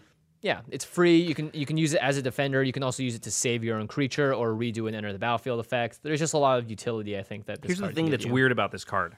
It costs two mana for an 4 but on turn two you don't have anything in your graveyard yet to get back to your hand. right? I mean, But you- then on I turn mean, on the seven- battlefield, on the battlefield, Yeah, sorry to get. yeah. I'm But sorry. even then, like on turn two, you don't have anything for it. so You're not- you you're- just you just play it out. Don't worry about it. if you But need to have sometimes a you can- defender, I think you can play it out. But otherwise, you just hold it. It's just it's one good in of those like cards. Animar. Yeah. You know Oh, what this yeah. is for? This is for manifest. So manifest, you Yes. manifest a bunch of stuff, and oh oh, there's a sorcery under one of those that I can't flip up that I want, and I just Jeskai Barricade bounce the, the sorcery back to my hand, and Yeah. now I can cast. or it if it's as like a an sorcerer. instant, you could do the barricade and flash, and then do the instant Yeah. immediately. Like, gosh, that would be such a blowout in so many cases. Yeah. So this is um that's what that's kind of for. Uh, Mm-hmm. Yeah, it's okay. I think for two mana you can find stuff that does more than this for EDH, but there are uses. Yep. Um, And the next one is Oh yes, this is the other chase uh, mythic of and the they're set. both and in they're both whites. in white. This is just young pyromancer's um, Uncle. ol- older stepbrother. Yeah, monastery mentor, uh, two in the white for a two-two human monk with prowess. So whenever you cast a non-creature spell, it gets plus one plus one. And here's the other one: whenever you cast a non-creature spell, put a one-one white monk creature token with prowess onto the battlefield. He's a two-two also. Yeah. So every time you cast a spell that's not a creature, you get another monk that also has prowess. He's actually a little different than Young Pyromancer because it's a non-creature spell. And Correct. Young Mm-hmm. Pyromancer was instants and sorceries. So if you cast an artifact, he'll make a one-one with prowess. The with Yeah. prowess on the tokens is kind of insane. It's insane. They all have the ability to get pumped up like crazy now because they can go to two twos, three threes, four fours. Jeskai Ascendancy. Yeah, the Harder to do in Ascendancy- EDH, but still. Yeah, I- I, I think actually in EDH, I'm not sure how great this is because it is a little build around me because you need to be casting a lot of non-creature spells to get tokens out. There are better token generators that don't require as much from you, but in terms of like an aggro strategy or something that needs to be efficient to kill someone, like this guy is, I feel like he's just got the power. He's interesting. Yeah, in an aggro strategy, you're generally going to be wanting more creatures in your deck, so Yeah. then that's not even going to turn him on. He, I don't know. We'll see. There might be a way to fit him into a specific kind of deck. Off the top of my head, it's it's it's difficult. He is very powerful though in Mm-hmm. Yeah, what he does. The problem is he does die to a lightning bolt in modern because he he can Yeah. only get up to three if you cast one spell. If you have two spells to save him, then but so does Young Pyromancer. yeah, yeah, but he, exactly. Young Pyromancer costs one and a red, and so he's a lot cheaper. That's a big difference between two mana and three mana. yeah, that's very true. Our- I mean, I'm no expert about modern. We're gonna have to ask our buddies over at the, the mm, Masters of Modern podcast. Alex and Ben, is that card good in modern? I'm assuming you're listening. You and BDM. I'm Did they waiting give for us your an- answer. I'm, I'm waiting too. They haven't. Why are they being so silent? I do not know. Weird. kind of rude. So rude. All right. the Let's move next on to card, moving blue. on to blue, is oh, this one's getting a little bit of press just because Delve has so changed the landscape of Yep. every format. Um, Every format. This is Temporal Trespass. It's the casting cost is insane. It's eight and three blue, so 11, mana 11. total. It's a sorcery, as mentioned. It has Delve, um, which means you can exile cards from your graveyard to reduce its. Uh, colorless cost by one so if Mm-hmm. so you this could be three blue. yeah, it could be just three blue, and it says take an extra turn after this one. Exile temporal trespass. So you can't do crazy shenanigans where you Keep doing keep it. doing it bouncing over and over, yeah. but it could be just three blue, take an extra turn. which is pretty good. Time walk is two blue. To yeah, Do it. it's pretty good. Um, Or I mean one in the blue. but- yeah, it's it's good. Yeah, it's definitely restrictive in the way that you have to have blue, blue, blue to do it. Uh, if you are fully delving it, but still, I could see this being playable even as one and three blue, or yeah, two, and, three blue. It's Yeah, fine. I mean, I mean, Because decks you're that- already, I I mean, like for Treasure Cruise, you're already getting rid of six, seven cards, right? So Yeah. like this, you will in the decks that could use this, you're gonna be del- you're gonna be able to delve away that much anyway. decks that want EDH decks that want um, extra turns generally either want this card or they like either want another card that gives you an extra turn or Mm-hmm. you don't. You know, and this card's fine. I don't think it's necessarily the most powerful. Yeah, You know, Treasure Cruise is basically ancestral recall, which is why it's so powerful. Um, it's basically one blue draw three cards in a lot of formats. Mm-hmm. Yeah. this is not on that level of power comparatively to the other cards that do similar things. I Right. think so. It's good. Uh, you know, it's I going to think be it's- played. Yeah, I think it's just not pushed enough to make it okay. Yeah. not like super broken. You know, if it was like seven and three blue, or even eight and two blue, it'd be a completely different story. I feel like I mean I'm not an extra turns player. Yeah. You know, there's these there's a lot of players you see and they love the idea of taking an extra turn. And Mm-hmm. I'm just not that type of player. So whenever I look at a card that's like give you an extra turn, that never lights up the light bulb in my head. So Right. but for some people it does, and I'm not saying that they're wrong or I'm wrong. I'm just saying like that for like when I see cards like this, I'm like, okay. Yeah, You're You know, like, Oh, yeah, it's but good. in general, I'm like that about all extra turns cards because I'm just not that interested in taking extra turns. I'm right, you know, for whatever reason, it just doesn't appeal to me. So, Right. But this card's probably very powerful. I mean, Yeah. ex- an extra turn is powerful. So, All right, next up we have Torrent Elemental, and this one ah, is, is, makes me very confused as to when you're actually going to use it. Maybe you can help enlighten me. But it's four and a blue for a three-five with flying, and whenever it attacks, tap all creatures defending player's control to player controls, which is like whoa, that's super powerful. that's all by super itself. powerful. Yeah, Uh, and then its tr- activated ability is interesting. It's three and uh, green, bl- uh, green, black, green, black hybrid mana, so five total. So soul tie. Mhm. Put Torrent Elemental from exile onto the battlefield tapped. Activate this ability only anytime you could cast a sorcery. So it's specifically combating being exiled, or it Mm-hmm. wants to be exiled. Right, Delph. Yeah, that's true. Delve. Oh, that's what it is. That is you what it delve is. it out um, of your graveyard, and then you cast it again for free. That's exactly Mm-hmm. for the what it same is. CMC as well. It's five total. Dude, you nailed it. Because I was like, I don't get this. Huh. Yeah, so that's what it wants to do. It wants to be delved away, and then you cast it again for later. Right. For, Or if, it's you a, know- then it's a card in your hand after that. Mm-hmm. Um, and it sucks because if someone's like, "Well, I'm not going to exile it now that you can play it again. I'm just going to put it in the bin," and you're like, "Great, I'll delve it away." so I yeah, can play it exactly. again. They're g- at some point it's a it's a three five flyer. They're gonna want to kill it. Yeah, and it's going to And come it's tapping down. all their crap. Like that's gonna be really annoying, especially if Yeah. you've got like static orbs and stuff where they don't get to untap their stuff. This is a bomb and limited. This thing would wreck house. I feel like. Oh yeah, in limited this Yeah. thing is again if you have a couple of delve cards and you just anything that's free value. But I think it's playable in EDH. It has a very powerful effect. Tap all creatures defending player controls is super powerful. You have to stack that with effects that don't let them untap, but that's not too hard to do. Yeah, it's Um, not too bad. Yeah, it's interesting. I think it, it has a it has a home. It, it does powerful things. Yeah. Uh, the next one, Want to talk about this dude? Meringue River Prowler. He's two and a blue for a two one human rogue. Looks like he could be my cousin or something. Meringue River Prowler can't block and cannot be blocked. okay, two one unblockable. And you may cast the Prowler from your graveyard as long as you control a black or a green permanent. So you can just cast him anytime if he's in your graveyard. So this is a super powerful type effect in EDH, in Yeah. Voltron decks, in decks like Rafik Shuyun. loves this, even though he can only use the green permanent ability part of it. you know, Yeah, but you can but- still cast him. But he doesn't have green or black, or he doesn't have black mana symbols in his text, so you Mm-hmm. Yeah. can play him in the Rafik deck. Yeah, exactly. He's just can't be blocked, and you can continuously cast him, you know, as long as they don't exile him. So Yeah. it's a very powerful card, and a, and a card I think belongs in a lot of Rafik ty- type Voltron decks because so many times in those decks, what happens is you're like, I just need to draw a creature, Yeah, you know, and then, well, you can always, as long as that guy's uh, in in your your graveyard, graveyard, you can always at least get him out. Yeah. Yeah. Um, one card I wanted to talk about, it's also car- part of a small cycle, uh, are these enchantments that when they enter the battlefield, they become auras with enchant creature, and you manifest the top card of your library and you attach the enchantment to it. And they all give different stuff for each of them. And I think Cloud one's Form the is best it's one. the best one by far because it, it's for three mana. It's one blue blue. You manifest the top card of your library, you put it in there, and then you attach Cloud Form to it, and it gives it flying and hexproof. So for three mana, you get a two-two flyer hexproof that could potentially become a something. two-two flyer for three mana is already fine. Right. With hexproof is like so you're getting a bargain. And now if you stack the top of your library, so that's a Blightsteel Colossus or something crazy that Yeah. you can flip up. And if they if they can't get rid of the enchantment, you've just given it It's got hexproof. it's get hexproof. Yeah, it's pretty. so solid. Mm-hmm. you can put like yeah something crazy under there. And they don't know, and then you attack, and they can't kill it. And if they don't have flying, they can't block it, and they could just be dead. yeah, which is pretty rough. Um, so I, I I think I like uh, Cloud Form the most out of all of the uh, manifest attached this enchantment cards. to it. Yeah, and I they're- could, I could see that being played in some EDH stuff. Again, Yeah, it, it it's depends. the on if you only can- one that has a chance. The rest are not powerful enough Yeah. um, for for our format. Yeah, and enchantments in general, you're usually asking to be two for one, which means someone kills the thing that you enchanted, so you lose two cards and Right, only use one. exactly. In this case, the hexproof gets around a lot of that, which is why it's nice. And a lot of Voltron decks just already want to make their stuff uh, evasive and hexproof, so Mm-hmm. it could go in a Voltron type. And the last blue card I wanted to talk about was Reality Shift, just because you get to exile a target creature in blue. Doesn't really happen that often. Yeah, it's one in a blue for an instant. Exile target creature. Its controller manifests the top card of his or her library, so they get a two-two out of the deal. But Yeah.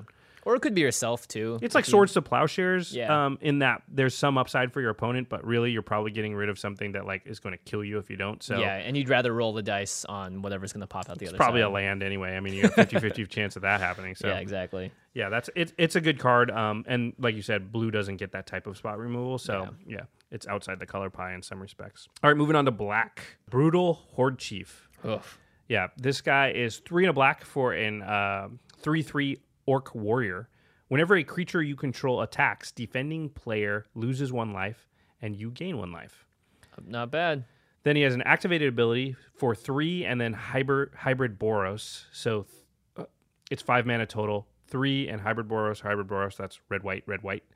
Creatures your opponents control block this turn if able, and you cho- and you choose how those creatures block. So oh, God. And the an aggro strategy. shenanigans Yeah. is like, hey, I've got twenty tokens. Uh-huh.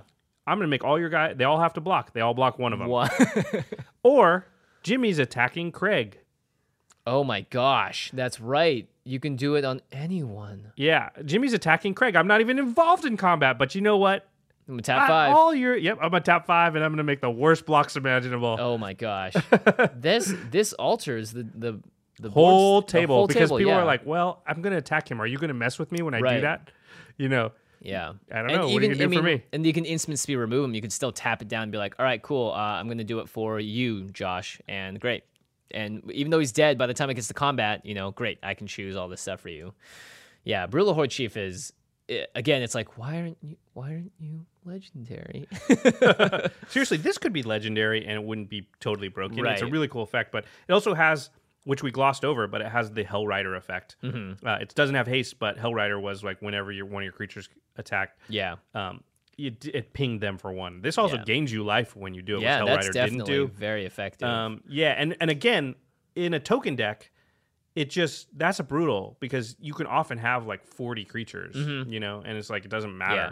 Not only can you screw with their blocks, but it doesn't matter. It's just as soon as that you turn 'em sideways, they do one damage to the defending player, and you gain one life. So now you're not even worried about crackbacks as much. Yeah, and this is also actually, I guess this is kind of in the cycle too, kind of like the uh, Soulfire Grandmaster. It's in, it's like the mythic, Yeah, there's a mythic but non-legendary, but not creature in cycle. legendary. Yeah, so that's brutal Horde Chief. Um, next up, we've got the Archfiend of Depravity, Depravity, Depravity, three and two black for a five. Depravity. it's a 5 4 flying demon. Um, and it says at the beginning of each opponent's end step, that player chooses up to two creatures he or she controls, then sacrifices the rest. it's like a weird inverted abyss. Yeah, it's the beginning of each opponent's end step. So their cleanup phase, essentially, they have to kill all their creatures but two. you know who's really mad when you cast this? who's The guy that has to go right after you. who? right, because there's like he has the least amount of time, to do to- anything yeah, about it. Yeah. That's true. He's like, God, I hope I draw something. Um, you know who's not mad about this? Sigardo. Yeah. Yeah. Yeah. This is a very powerful card. It's just Yeah. it, and token decks, good night. Mm-hmm. I mean, until they get rid of this thing, good night. Yeah, and five for a five four flying is very decent in Yeah. terms of stats. Um, it, it would work great in Kalia too, because you'd be like, all right, I'll just have me and Kalia. Yep. Uh, actually, it's each opponent, so you can do whatever you want. You can Yeah. have him and a billion other dudes out. Yeah. You can you can ha- you can have a token Oh. deck. Boy, if this you guy Want. is depraved. Oh Yeah. my gosh. Yeah. He's this is a super powerful effect. Yeah. Um, it- the fact that it's each opponent, it's well, we know anytime you read the words each opponent, your ears perk up, right? Yep. Ooh, might Yep. be able to use this. I like this. Oh, here's the new damnation, quote unquote. It's uh, Crux of Fate, three and two black for a sorcery. It says choose one. Either A, destroy all dragon creatures, or B, destroy all non dragon creatures. I wish there was a C, all of the above, but there's not. uh, oh, See, board wipe. dis- disclaimer the A's and B's were added by Josh when he read that. nice. Yeah, they were bullet points originally, but I like the A and B. So you either destroy all dragons or destroy all non dragons, which uh, it's going to be non dragons Yeah, 90% for the of the most- time. And oftentimes, this is going to be a board wipe. Yeah, just kill everything. Maybe like one or two things stay standing afterwards. well, but- if you've got this in your deck and you've got a dragon or two, that's cool. Yeah, yeah, Yeah. but you're not gonna. I don't think you're gonna build around it by any means. I mean, it's a board wipe in black that is not as cheap as Damnation, but essentially does very much the But same in uh, thing. in the real world, in money terms, it's cheaper than Damnation. Oh yeah, oh yeah, there it's you a go. board wipe in black that doesn't cost fifty bucks. Yep, and that's why we like it. This was also spoiled super early. It was one of the first spoilers for. Yeah. Uh, it's gonna go in a lot of E EDH, EDH yeah. decks. Yeah, Oh boy, Ghastly Conscription is the next up. It's a sorcery, five and two black, seven total. Exile all creature cards from target player's graveyard in a face down pile. Shuffle that pile, then manifest those cards. wow. So the, all those cards become two two face down creatures, but Yep. you can flip any of them up Any for of them, their and you know mana they're cost. creatures as well. So it's like you get to draw all those cards, but then in the meantime, they are all just two two creatures. Yeah. For it's seven mana, that's that's good. this is like game endingly good. Yeah. Yeah. Again, it depends if someone has creatures to do it for, but if someone's playing like Carador, I'm talking to you, Craig, your ghastly conscription is your worst enemy. Like this thing is just like, oh, let me take all your nice little things you've been hiding in there. I- and if you build your own deck like the Sidisi deck, Mm-hmm. where you're just dumping a bunch of your own creatures in there, and then you just do that, Yeah. it's just like, I mean, I mean the crazy thing it's is like, board wipe right now, where you're just dead. Yeah, you don't even care if. I mean, here's the thing: you won't be able to cast a lot of the stuff if you do it to someone else's graveyard. Right. Um, but you don't even care if they die again, do you? Because they were there t- in the first place. Yeah. So great. And you just return Ghostly Conscription to your hand somehow with regrowth or whatever, and then cast it again, and then it's like, what? What are you, are Yep. you just like? How many board wipes you got? Yeah, this thing keeps it's it just keeps going. Oh, and the last black card we want to talk about is Orc Sure Shot. It's uh, three and a black for a 4 2 Orc Archer. It says whenever another creature enters the battlefield under your control, target creature and opponent controls get negative one, negative one until end of turn. So, Yeah, you can just spot removal guys with tokens. yeah, exactly. Like, think of uh, Gisa. yeah, She's just putting out a bunch of zombies. You know, you make five zombies and kill something. yeah. So it's not a super super powerful card, but I think there are decks that are just putting out a lot of creatures. You know, um, uh, Prosh.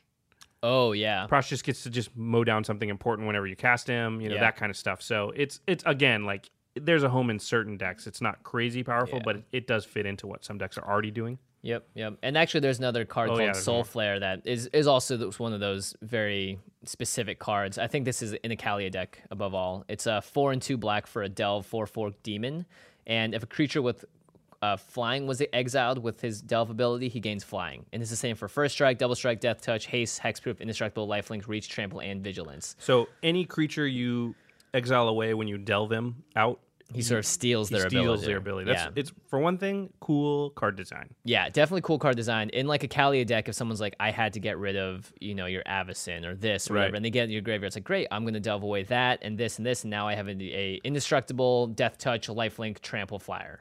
You know, it's like Pretty you, can- good. you can I make want some that. massive, crazy cool I made things my with own Soul Flare. Chromanticore. Yeah, exactly. I could see Chromanticore being in some decks and Soul Flare just being like, yum, Why let me have not? you up. Yeah, let me eat you up. so we'll see. I, of course, that I think that's dreaming just a little big, uh, like usual. This is what EDH is for, my yeah, friend. exactly. All right, moving on to red. We have Shaman of the Great Hunt. He's teamer esque. Teamer esque. He's the Teamer mythic Mm-hmm. guy that's not legendary. He's a Orc Shaman, costs three and a red. He's a 4 2, has haste. Whenever a creature you control deals combat damage to a player, put a 1 1 counter on it. So he's kind of like gives everybody dethrone, but it- Yeah, it's without having dethrone that doesn't to. care if they've got the most life or not. Mm, but it has to do combat damage instead of triggering when they attack. Oh, Right. And he has Ferocious, which is interesting because he is a 4 2, so you're going Oh, he to triggers himself. it's just yeah it's weird that it even is called ferocious i guess if you somehow somebody could make him so he's less than power four you wouldn't be able to do this anymore with just him anyway Mm-hmm. Until he hits someone and puts the, the counter the on. counter them. on Yeah. weird anyway ferocious for two and uh hybrid simic hybrid simic which is green blue so four total draw a card for each creature you control with power four or greater Okay.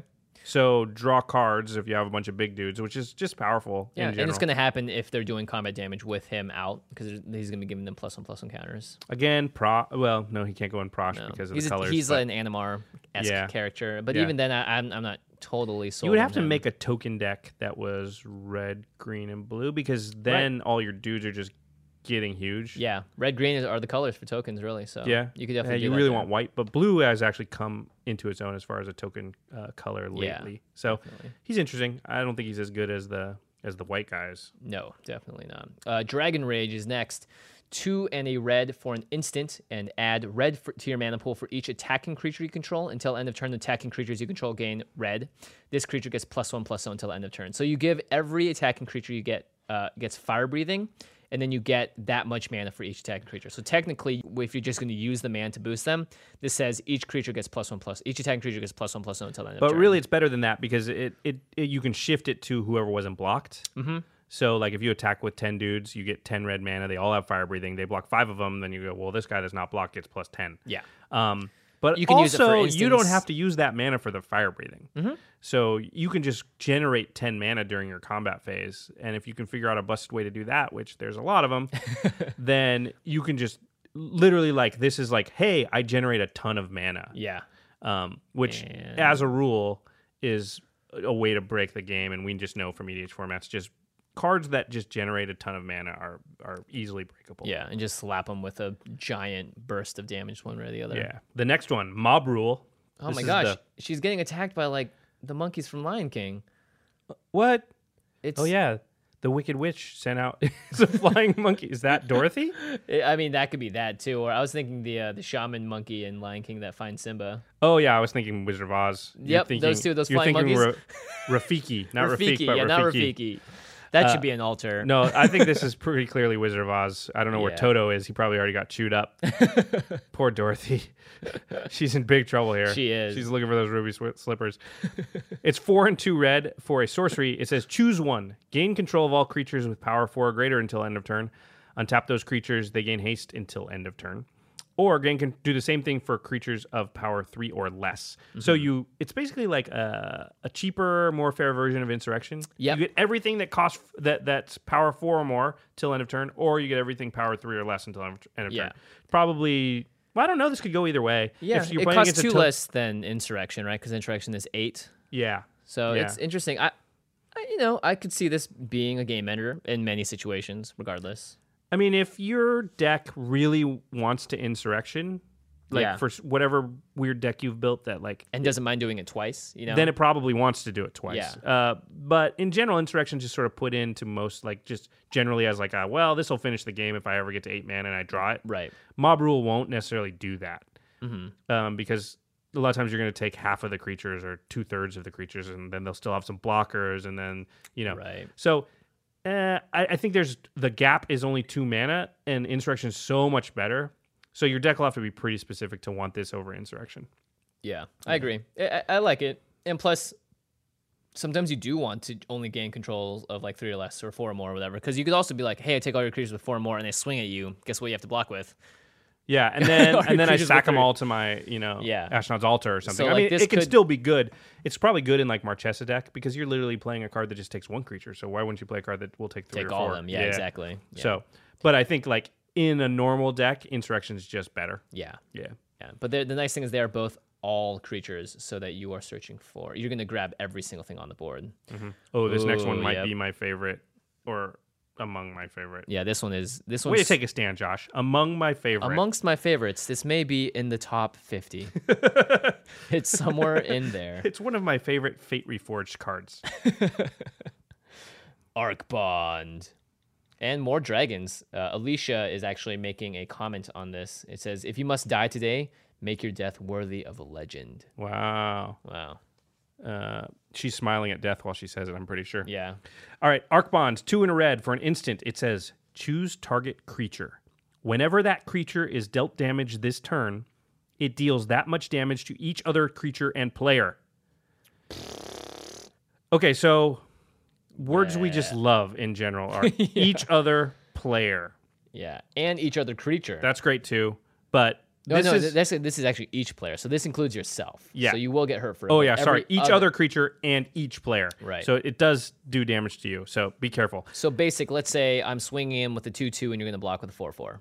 Yeah, then you just Arc Bond. Arc Bond my tutu. It takes four damage. It does four damage to every creature and every player. Yeah. That's like a board wipe for three mana. I I mean, s- eh, there's so That's a many s- ways. very simple use of it and still extremely powerful. Yeah, exactly, right? And that's just like the, the most basic you can get. Um But if you do crazy stuff, like I don't know, some way that you can deal forty damage to you know a creature or a creature's about to take forty damage and Yeah. you just kill everyone, like very possible. Like Arc Bond's one of those cards that just can come out of nowhere and win games that no other card could do. yeah. you could you could combine this with a guy that forces you to block in a certain way, right? Is- Yeah. and then you're like, oh great, now I can just have everyone die. So, uh, one of our listeners on Twitter was talking about this card. We were chatting, and he mentioned a card called Palisade Giant. Uh, the, tw- the the listener's name is Robin Corhonen. So, thank you, Robin, for pointing this out. Palisade Giant says it's a creature. It says all damage that would be dealt to you or another permanent you control is dealt to Palisade Giant instead. oh my gosh, So if you you funnel all the damage coming at stuff to the Palisade Giant, and then you arc bomb the Palisade Giant. So let's say you did something like Blasphemous Act, which deals 13 damage to each Right. creature and each player, and all that damage gets channeled into the Palisade Giant, and you arc bond it. You can literally destroy everybody. everyone. Now you need a way to save yourself, Uh huh. but you know. Some kind of fog or something. I don't know. Th- There there are ways. Circles of protection. Or, I don't know. Don't run circles of protection. If you those are ran bad. a circle of protection Just to so you could save yourself from from an Arc Arc Bond. oh my gosh, people were like, you just made the jankiest deck combo ever, and we all died, and you won because of it, and I have no words. Uh, I'm gonna totally do that. Yeah, This is so gonna be this awesome. card, I mean, I, I can see people posting combos for this for the next like year. Yeah, it's There's- just potential power level is Yeah. so high. Yeah, I mean, it has potential power of like deal 100 damage to everybody. Yep. Like, you know, there's just not very many cards that can do stuff like that. yeah. I'd love to see this in in standard. I'd love to see what happens. Like, what if you built this with like a hornet nest, and it was like, here we go, buzzing in. I oh, get yeah, an because arc it bond. deals, it might deal only one damage to each creature and player, but it'd be death touch damage because the creature itself Yeah. is dealing the damage. It's, yeah, it, there's some crazy interactions. I just think, um, anyway, it's, it, you can do some fun stuff. Take a look at this card for Yeah. sure. If you guys have any fun combos, just leave them in the comments below. Yeah. And uh, well, maybe we'll talk about them next week.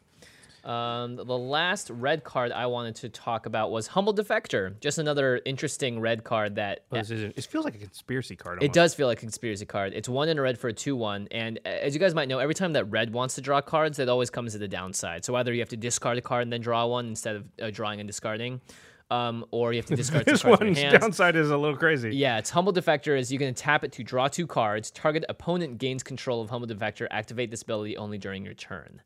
So this, however, combined with like the Jeskai Barricade, means that you can trigger his ability and in response to that, bounce him to your hand so you Yep. don't have to give them away. Yep. And drawing two cards in red is pretty. I mean, it's great because there not Mm-hmm. that much card draw in general. Um, if you just wanted to tap them and give it to someone else, then sure. Chaos deck. Yeah, exactly. I would love to have a circle of people and be like, all right, I'm tapping Helmet Defector, I'm passing it to my right, and go. Well, it's target opponent gains control, right? So Right. if you were friendly with somebody, if you made a deal with somebody, it's like I'll give it to you, and then you give it back, Give to, it me. back to And me, it's yeah. like we're each getting two cards, but the other three guys aren't. Yeah, and it's Yeah. like great. Now we have to kill this humble defector card that is like giving our opponents an amazing advantage. It's yeah. only two mana, so you can literally be doing this on turn three, which is a pretty big thing to just be able to. So you're basically, if you made a deal with somebody at the table, you could draw one extra card every turn, basically, because you're drawing two cards every other turn. yeah, yeah. So humble defector is interesting. Um, it- again, just I just thought it was a really fun card. All right, finally we're on to green. Oh yeah, return to the earth. So this is three and a green for an instant. It says destroy target artifact, enchantment, or creature with flying. Utility.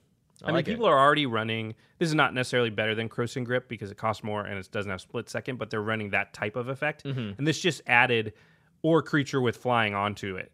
So in a lot of cases, I feel like it's just a replacement for the type effect you've already got in your deck. But Yeah. in addition to artifact and enchantment, you also can get rid of a creature if you need to. So it's a flying creature, obviously. But um, I just think that this is worth noting and maybe slotting in as a strictly better card than something you're already running. Yep, I like it. Uh, Teamer Sabretooth up next. Two and two green for four total for a four three cat. This guy I really like. One in the It green. looks amazing. Yeah, right. He's got like runes Wait. burned into him. This is Yasova's tiger cat. Oh, so it is. think it is. She didn't kill it. She's she was. But it is hold her on, pet. It looks like she's like bleeding over here. She's like not having a good time. Is She f- looks like she's been She injured. doesn't look like she got injured by the cat though. Why she got her back turned to it? I don't know. Well, you know, a mystery for another day. Yasova, you are so much of an enigma right now. You gotta. If we need to figure you out. uh, anyway, Teamer Sabretooth's ability: one in the green. You may return another creature you control to its owner's hand. If you do, Teamer Sabretooth gains indestructible until end of turn. Animar. So you get him to be indestructible no matter what. You don't have to return a creature. Oh no, if you do, okay. Yeah. Uh, I was like, But it doesn't ah, matter. Like doesn't matter, in yeah. Mm-hmm. something like Animar, where you just want to bounce your creatures and replay them all the time, just to put counters on Animar. Yeah. and then you just get upside for it too. and the humble defector, right? You can Yep. just uh, bounce Or if back you've around. got stuff like I don't know, Elvish Visionaries. Yeah, Visionaries. Um, Um, there's also guys like uh, um, Draining Welk in Mm-hmm. Animar that you want to be able to flash him in and, and counter something with it. So Oh yeah, Mystic Snake. Mystic Snake, oh, yeah, Crap. yeah. Don't uh Mystic Snake every turn. That's Yeah, just brutal. um, Actually more than every turn. You Great Whale as well, or Dude, Giant Whale, or whatever it yeah. is. You can bounce that back and s- just go nuts. Um, so there's lots. and he's a four mana four three, so he's Yeah. already just pretty good. Mhm, he triggers a ferocious for those that care about. Card's that. good. Yep, Card's card good. I can, is There's a good. lot of decks I think it can go in. Yeah, it's amazing how often just bouncing one of your own creatures is something you want to do. Yeah. Even if it's just saving it. Mm-hmm. You know, right. it's like yeah, th- I think that's something that people overlook. Is like I path to exile your guy. Like no, I'm gonna bounce him. yeah, I'll just bounce them. And then they're like, crap. Yeah, So if and- Mm-hmm. I want to kill that thing, I have to kill the stupid saber tooth first. And then I have to exile it because you can bounce something and make him indestructible. Yeah, exactly. yeah, yeah. yeah, yeah. Oh, the next one is this is getting a lot of press. Yep. Whisperwood Elemental. It is three. If I whisper it, they won't be able to hear me. I was just saying whisper because that's how the wood sounds. yeah. We're back, guys. Thousand Winds, Whisperwood Elemental. There's a yeah. That's wrong. You're right. Uh, uh, that that was bad flavor on my part. It really because that's that that would that wouldn't be Whisperwood Elemental. That'd be Windy Wood Elemental. Windy Wood Yeah. Elemental. It should really be like. Oh god, it's the creepy. Okay, you read the card. All right, fine. Three and two green for a four-four creature elemental. At the beginning of your next of your end step, manifest the top card of your library, S- or sacrifice Whisperwood Elemental until end of turn. Face up non-token creatures you control gain. When this creature dies, manifest the top card of your library. Goodness. Oh man, it's hard to whisper for that long. Yeah, I, I definitely is. I hope I wasn't too distracting. uh, no, I, I, no, from people listening. I hope I was distracting to you. I was hoping that I definitely was just basically looking at the every, every turn you manifest the top card of your library, right? Yeah, and then you can sacrifice them, and every single creature, when it, if it dies, uh, you get to manifest the top card of your library as well. So they get extra value. So like board wipe comes in, like Oh, wow. boom, like you can sacrifice Whisperwood Elemental, everything that's face up uh, dies, and then they, you manifest That but if many they board cards. wiped, you do that before they board wiped, and they would still wipe it though, right? right? But you still get all these new manifested cards. Is that how it would work? Yeah, when this sacrifice gr- them until oh until end of, End of turn. yeah. I gotcha. So it's, like oh, non-token. board wipe, hit it, and then everything can pop back in, or not pop back in. You just get more. It's like stuff. everything gets a new ability tagged onto it when this dies manifest. I gotcha. Yeah. Yeah. Okay. Um, So that's wow. an amazing recovery. wow. It's non-token, Yeah. so it doesn't work in your token decks, but still, and it's just basically you can look at it as creating a two-two every turn. Yeah, that's not bad at all. And plus, it's also card advantage because it's like you get to see one more card of your deck. Yeah, Unless just- you're worried about losing instants and sorceries. If you're I having mean, creature you're not based- playing this in a. Yeah, Yeah. you have to be heavy creature based because it says non-token creatures get this ability when you sacrifice it. So Yeah, you Just want a exactly. ton of creatures out. Yeah, card's extremely powerful. Um, like it. Yeah, All right, final green card, Shamanic Revelation, uh, three and two green for a sorcery. Draw a card for each creature you control. And Ferocious, you gain four life for each creature you control with power four or greater. So draw a bunch of cards, g- potentially gain a bunch of life. Um, just a powerful card, and especially in something like mono green, Yeah. you know, where you or just Animar as well. Yeah. Animar keeps popping up. yeah. Um, yep, that one speaks for itself. Yep. All right, now we have two more We're cards. on the home stretch here, Home stretch, yeah. man. All that whispering, man, uh, my throat feels kind of funny. Yeah, good drink. First up, oh, I, I like this card a lot actually. yeah, it's really interesting. yeah, Hero's Blade. You want to read it? Sure, it's an artifact. It costs two. It's an equipment. Equipped creature gets plus three, plus two. Whenever a legendary creature enters the battlefield under your control, you may attach Hero's Blade to it. Um, its equip cost is four. Yeah. So the equip cost is way high, but you get to equip it for free if you're equipping it to a legendary you just played. AKA your general. Yeah, which uh, you know, if you're playing Rafik or something, it'd be great to just have him come out and he just automatically gets plus three, plus two. Oh my gosh, you would free. swing for like 18. Yeah, just immediately because you're also putting swift boot boots on him. I'm assuming, Yeah, you and they're better just be. like destroying somebody. Yeah. So Anytime you can cheat and equip costs, it's really important. Uh, like uh, Kikijiki does it with Thornbite Staff. Yeah. Because it's a shaman, so it comes into play and it equips him automatically. So this is great. I think if, if you have a Voltron deck of any kind, or even just running a lot of legendaries, you know, like you have a. if uh, if your Captain game Sisei plan deck. is to hit people in the face with your general specifically, then this card probably belongs in your deck. Yeah, exactly. I'm going to put this in my Captain Sisei Weatherlight deck. Ooh, nice. Yeah. Also flavor wise, like, Very it looks like a flavor. pirate sword. Yeah, exactly. And it's a Hero's Blade. Yeah. All right. And the last card we're going to talk about is Crucible of the Spirit Dragon. Why is this rare? Yeah, it's just like there's clearly they want a dragon deck to exist, and I'm assuming they want it to exist in EDH because it's not going to exist in any other format. Yeah. Um, so here we go. Crucible of the Spirit Dragon is a land. You can tap it for one colorless mana, or you can tap one colorless and tap the land to put a storage counter on Crucible of the Spirit Dragon, or you can tap Crucible of the Spirit Dragon and remove X storage counters and add X mana in any combination of colors to your mana pool. But you can only spend this mana to cast dragon spells or activate abilities of dragons. This thing is just so slow. Wow.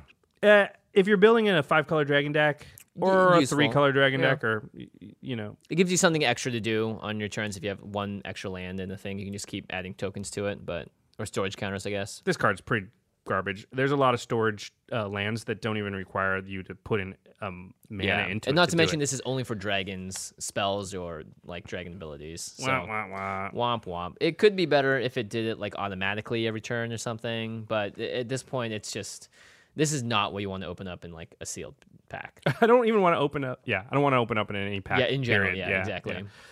All right, right. let's go to the exciting part. Oh Yeah. wait, uh, yeah. So that's Fate Reforged. That's not every card, obviously. We just did Mm-hmm. the highlights, what we think uh, is playable in EDH. If there's some cards you think we missed that you think are going to make a splash in EDH, then, Mm-hmm. Or even uh, if it's just for one general that's going to make a huge difference. Yeah, put it in the comment section on Rocket Jump or tweet at us. Uh, we'd love to hear from you.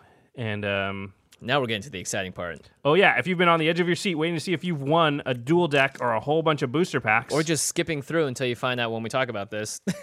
Don't Nobody- do that. Please. nobody would do that, right? Yeah, right. We're all good people All right, here. get ready because if you hear your name called or your your iTunes iTunes user hi- review username, name, yeah. then you're gonna need to contact us uh, with your address so we can send you the stuff. You want to do the honors? All right. Well, for the first Listen, pack, wait, I want to Oh, listen. all those packs, That's and the then sound of the booster pack. this is the sound of cardboard. That's the sound of the dual deck box. Dual deck, yeah, not as not as exciting. um, so let's go ahead and give away the dual deck first. It's Speed versus Cunning. We got Zergo Helm Smasher versus Arcanus the Omnipotent. Both great commander cards. And uh, who's gonna win this one? Okay, the winner is Hal Lewis. winner. Thank you for the cool iTunes review. And Hal, again, uh, email us at commandcast at rocketjump.com. Yep. And uh, we will send that out to you. Yep, just give us your address, and the next winner is going to win three booster packs from Journey into Next, three booster packs from Born of the Gods, and three booster packs from the 2015 core set. Lots of good stuff here. Uh, a pseudo fat pack, and the winner is But uh, it is Zoso Spartan. Zoso Spartan. Congrats, buddy. You. Uh, thanks for the positive review. I'm pretty sure that's probably his real name. Zoso Zoso Spartan. Spartan's pretty Dude, cool. if it is, it's the coolest name ever. no one would ever make fun of you in school if your last name was Spartan No, because you'd kick them into like an endless well. slash the swing set. Don't kick anybody, Zoso. Uh, we've got, so again, Zoso, commandcast at rocketjump.com. Yep, just send us your mailing address and we'll get the prizes out to you as soon as possible. And another reminder if you leave a positive review between now and the next episode, which we- we'll record, I think, next Thursday or Saturday, you will be entered to win. Again, we're going to be giving away the pre constructed Commander 2014 decks. If you've already left a review and you haven't won yet, you are automatically entered into this contest as well. So it means you get a second chance at winning. Just for free. That's awesome. For free, exactly. All you have to do is go on iTunes, find the podcast, the Command Zone, leave a positive review, and you are automatically entered. All right. Good luck, everybody. Good luck. All right, now we're at the end step of the show. I like calling it the end step. Josh came up with the Time idea. for our end step. yeah end step. Do we have any cleanup. triggers that we have um, to- My chase is returning a bunch of stuff to the battlefield. so I love that. You know, I wanted to talk about something cool. yeah, Y- You know, maybe we should just, we should, I don't know. I don't know if we're going to do uh, sign offs like Limited Resources does, but um, it- there are times where we want to talk about just something cool, not Yeah. magic related. And this maybe- usually it's VGHS, but Usually it's VGHS, although if you haven't watched VGHS yet, I don't know if me continuing to say it will make you do it, but you should. yeah, and you you know what? You're not allowed to win a prize if you haven't seen it. Just kidding. I don't know how we would do the kind of background check necessary. Yeah. To uh, anyway, there is a cool podcast I've been listening to re- Yeah? What's it lately. called? Uh, a lot of people are talking about. it. I just finally got around to it. It's called Serial. mm, about the food? No, Oh. Serial with an S. It's actually a bad name. Uh, Yeah. Because it it well, it's about a crime that occurred in Baltimore in like 1999, Mm-hmm. and this reporter decides that she's going to try and see if this guy that got convicted for it is innocent or not. And she's going Interesting. around. It's very She's reopening the case herself. She's, yeah, exactly. And she's like interviewing all these people. There was a, it happened at a high school. It's like, but but every week she knows she's got new information. And then by the end of the show, there's there's twelve episodes. They're all done. They're all out. She's actually getting information because people have been listening to the show and they're like, I went to high school there during that time. I've been listening to the show and I've got information about the case. oh wow. So pretty cool stuff happening. Uh, it's riveting. I mean, I lis- I like got totally obsessed and listened to the whole thing, all twelve episodes in like two days. Wow. Um, so anyway, check that out. It's called Yeah. Serial. S E R I A L. It's an NPR sponsored podcast as well, right? Yeah, it's by a lot of people that do uh, This American Life, which is another Right, awesome show. on National Public Radio. yeah, so ch- check that out. That's a cool thing, and maybe uh, I'll try to think of cool things next week that I'm Yeah. enjoying, and, and maybe we'll just try One and- thing I'm enjoying is uh, Reddit. Actually, Reddit's a really great place for a lot of discussion for cards and stuff, for magic based stuff. So if you guys are looking for another place to sort of see the spoilers as they're released and like get, you know, like someone's insight on it as to where it's going to fit in the format, reddit.com slash r slash magic TCG is where I've been going a lot recently. There's an EDH. Uh, Yeah, there's Reddit also. r uh, re- subreddit of just slash EDH as well. And I Did we think there's- really just say Reddit is like a thing and it's cool? Like people don't know that. Yeah, do you guys know what Reddit is? Have you ever heard of this thing called Reddit, Josh? I just now. I've never. Well, the subreddits are really, uh, really great. Um, that's actually where I get a lot of my like I get informed from Reddit, and it helps me sort of expand my vocabulary and helps me talk better about stuff under the show too. So I have Helps you to attribute get some of more my- smarter? get more brain powers. So I have to attribute some of my uh, my big, huge, honking smart guy brain to that show, to that not that show, to, to that subreddit, To Reddit? to Reddit. Oh, that's just scary. You're attributing some of your intelligence to Reddit? Yeah, I guess so. It's better than 4chan. All right, this is just going nowhere. Everybody, thank you for listening. Make sure you tell your friends about the show if you're enjoying it, and uh, Happy New Year. Yeah, we'll Once see you again. next time. Make sure you leave those reviews and win some prizes. Peace.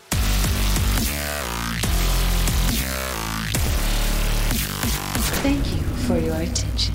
For further inquiries, send an email to commandcast at rocketjump.com or ask us on Twitter at JF Wong and at Josh Lee Kwai.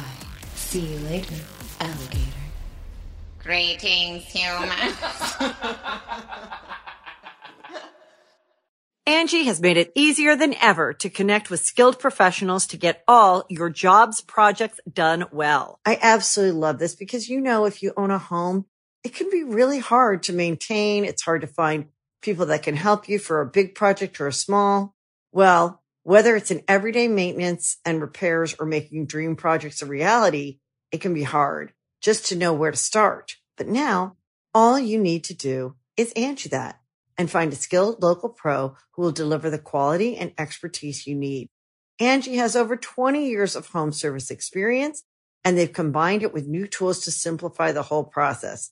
Bring them your project online or with the Angie app, answer a few questions and Angie can handle the rest from start to finish or help you compare quotes from multiple pros and connect instantly, which means you can take care of just about any home project in just a few taps. Because when it comes to getting the most out of your home, you can do this when you Angie that. Download the free Angie mobile app today or visit Angie.com. That's A-N-G-I dot com.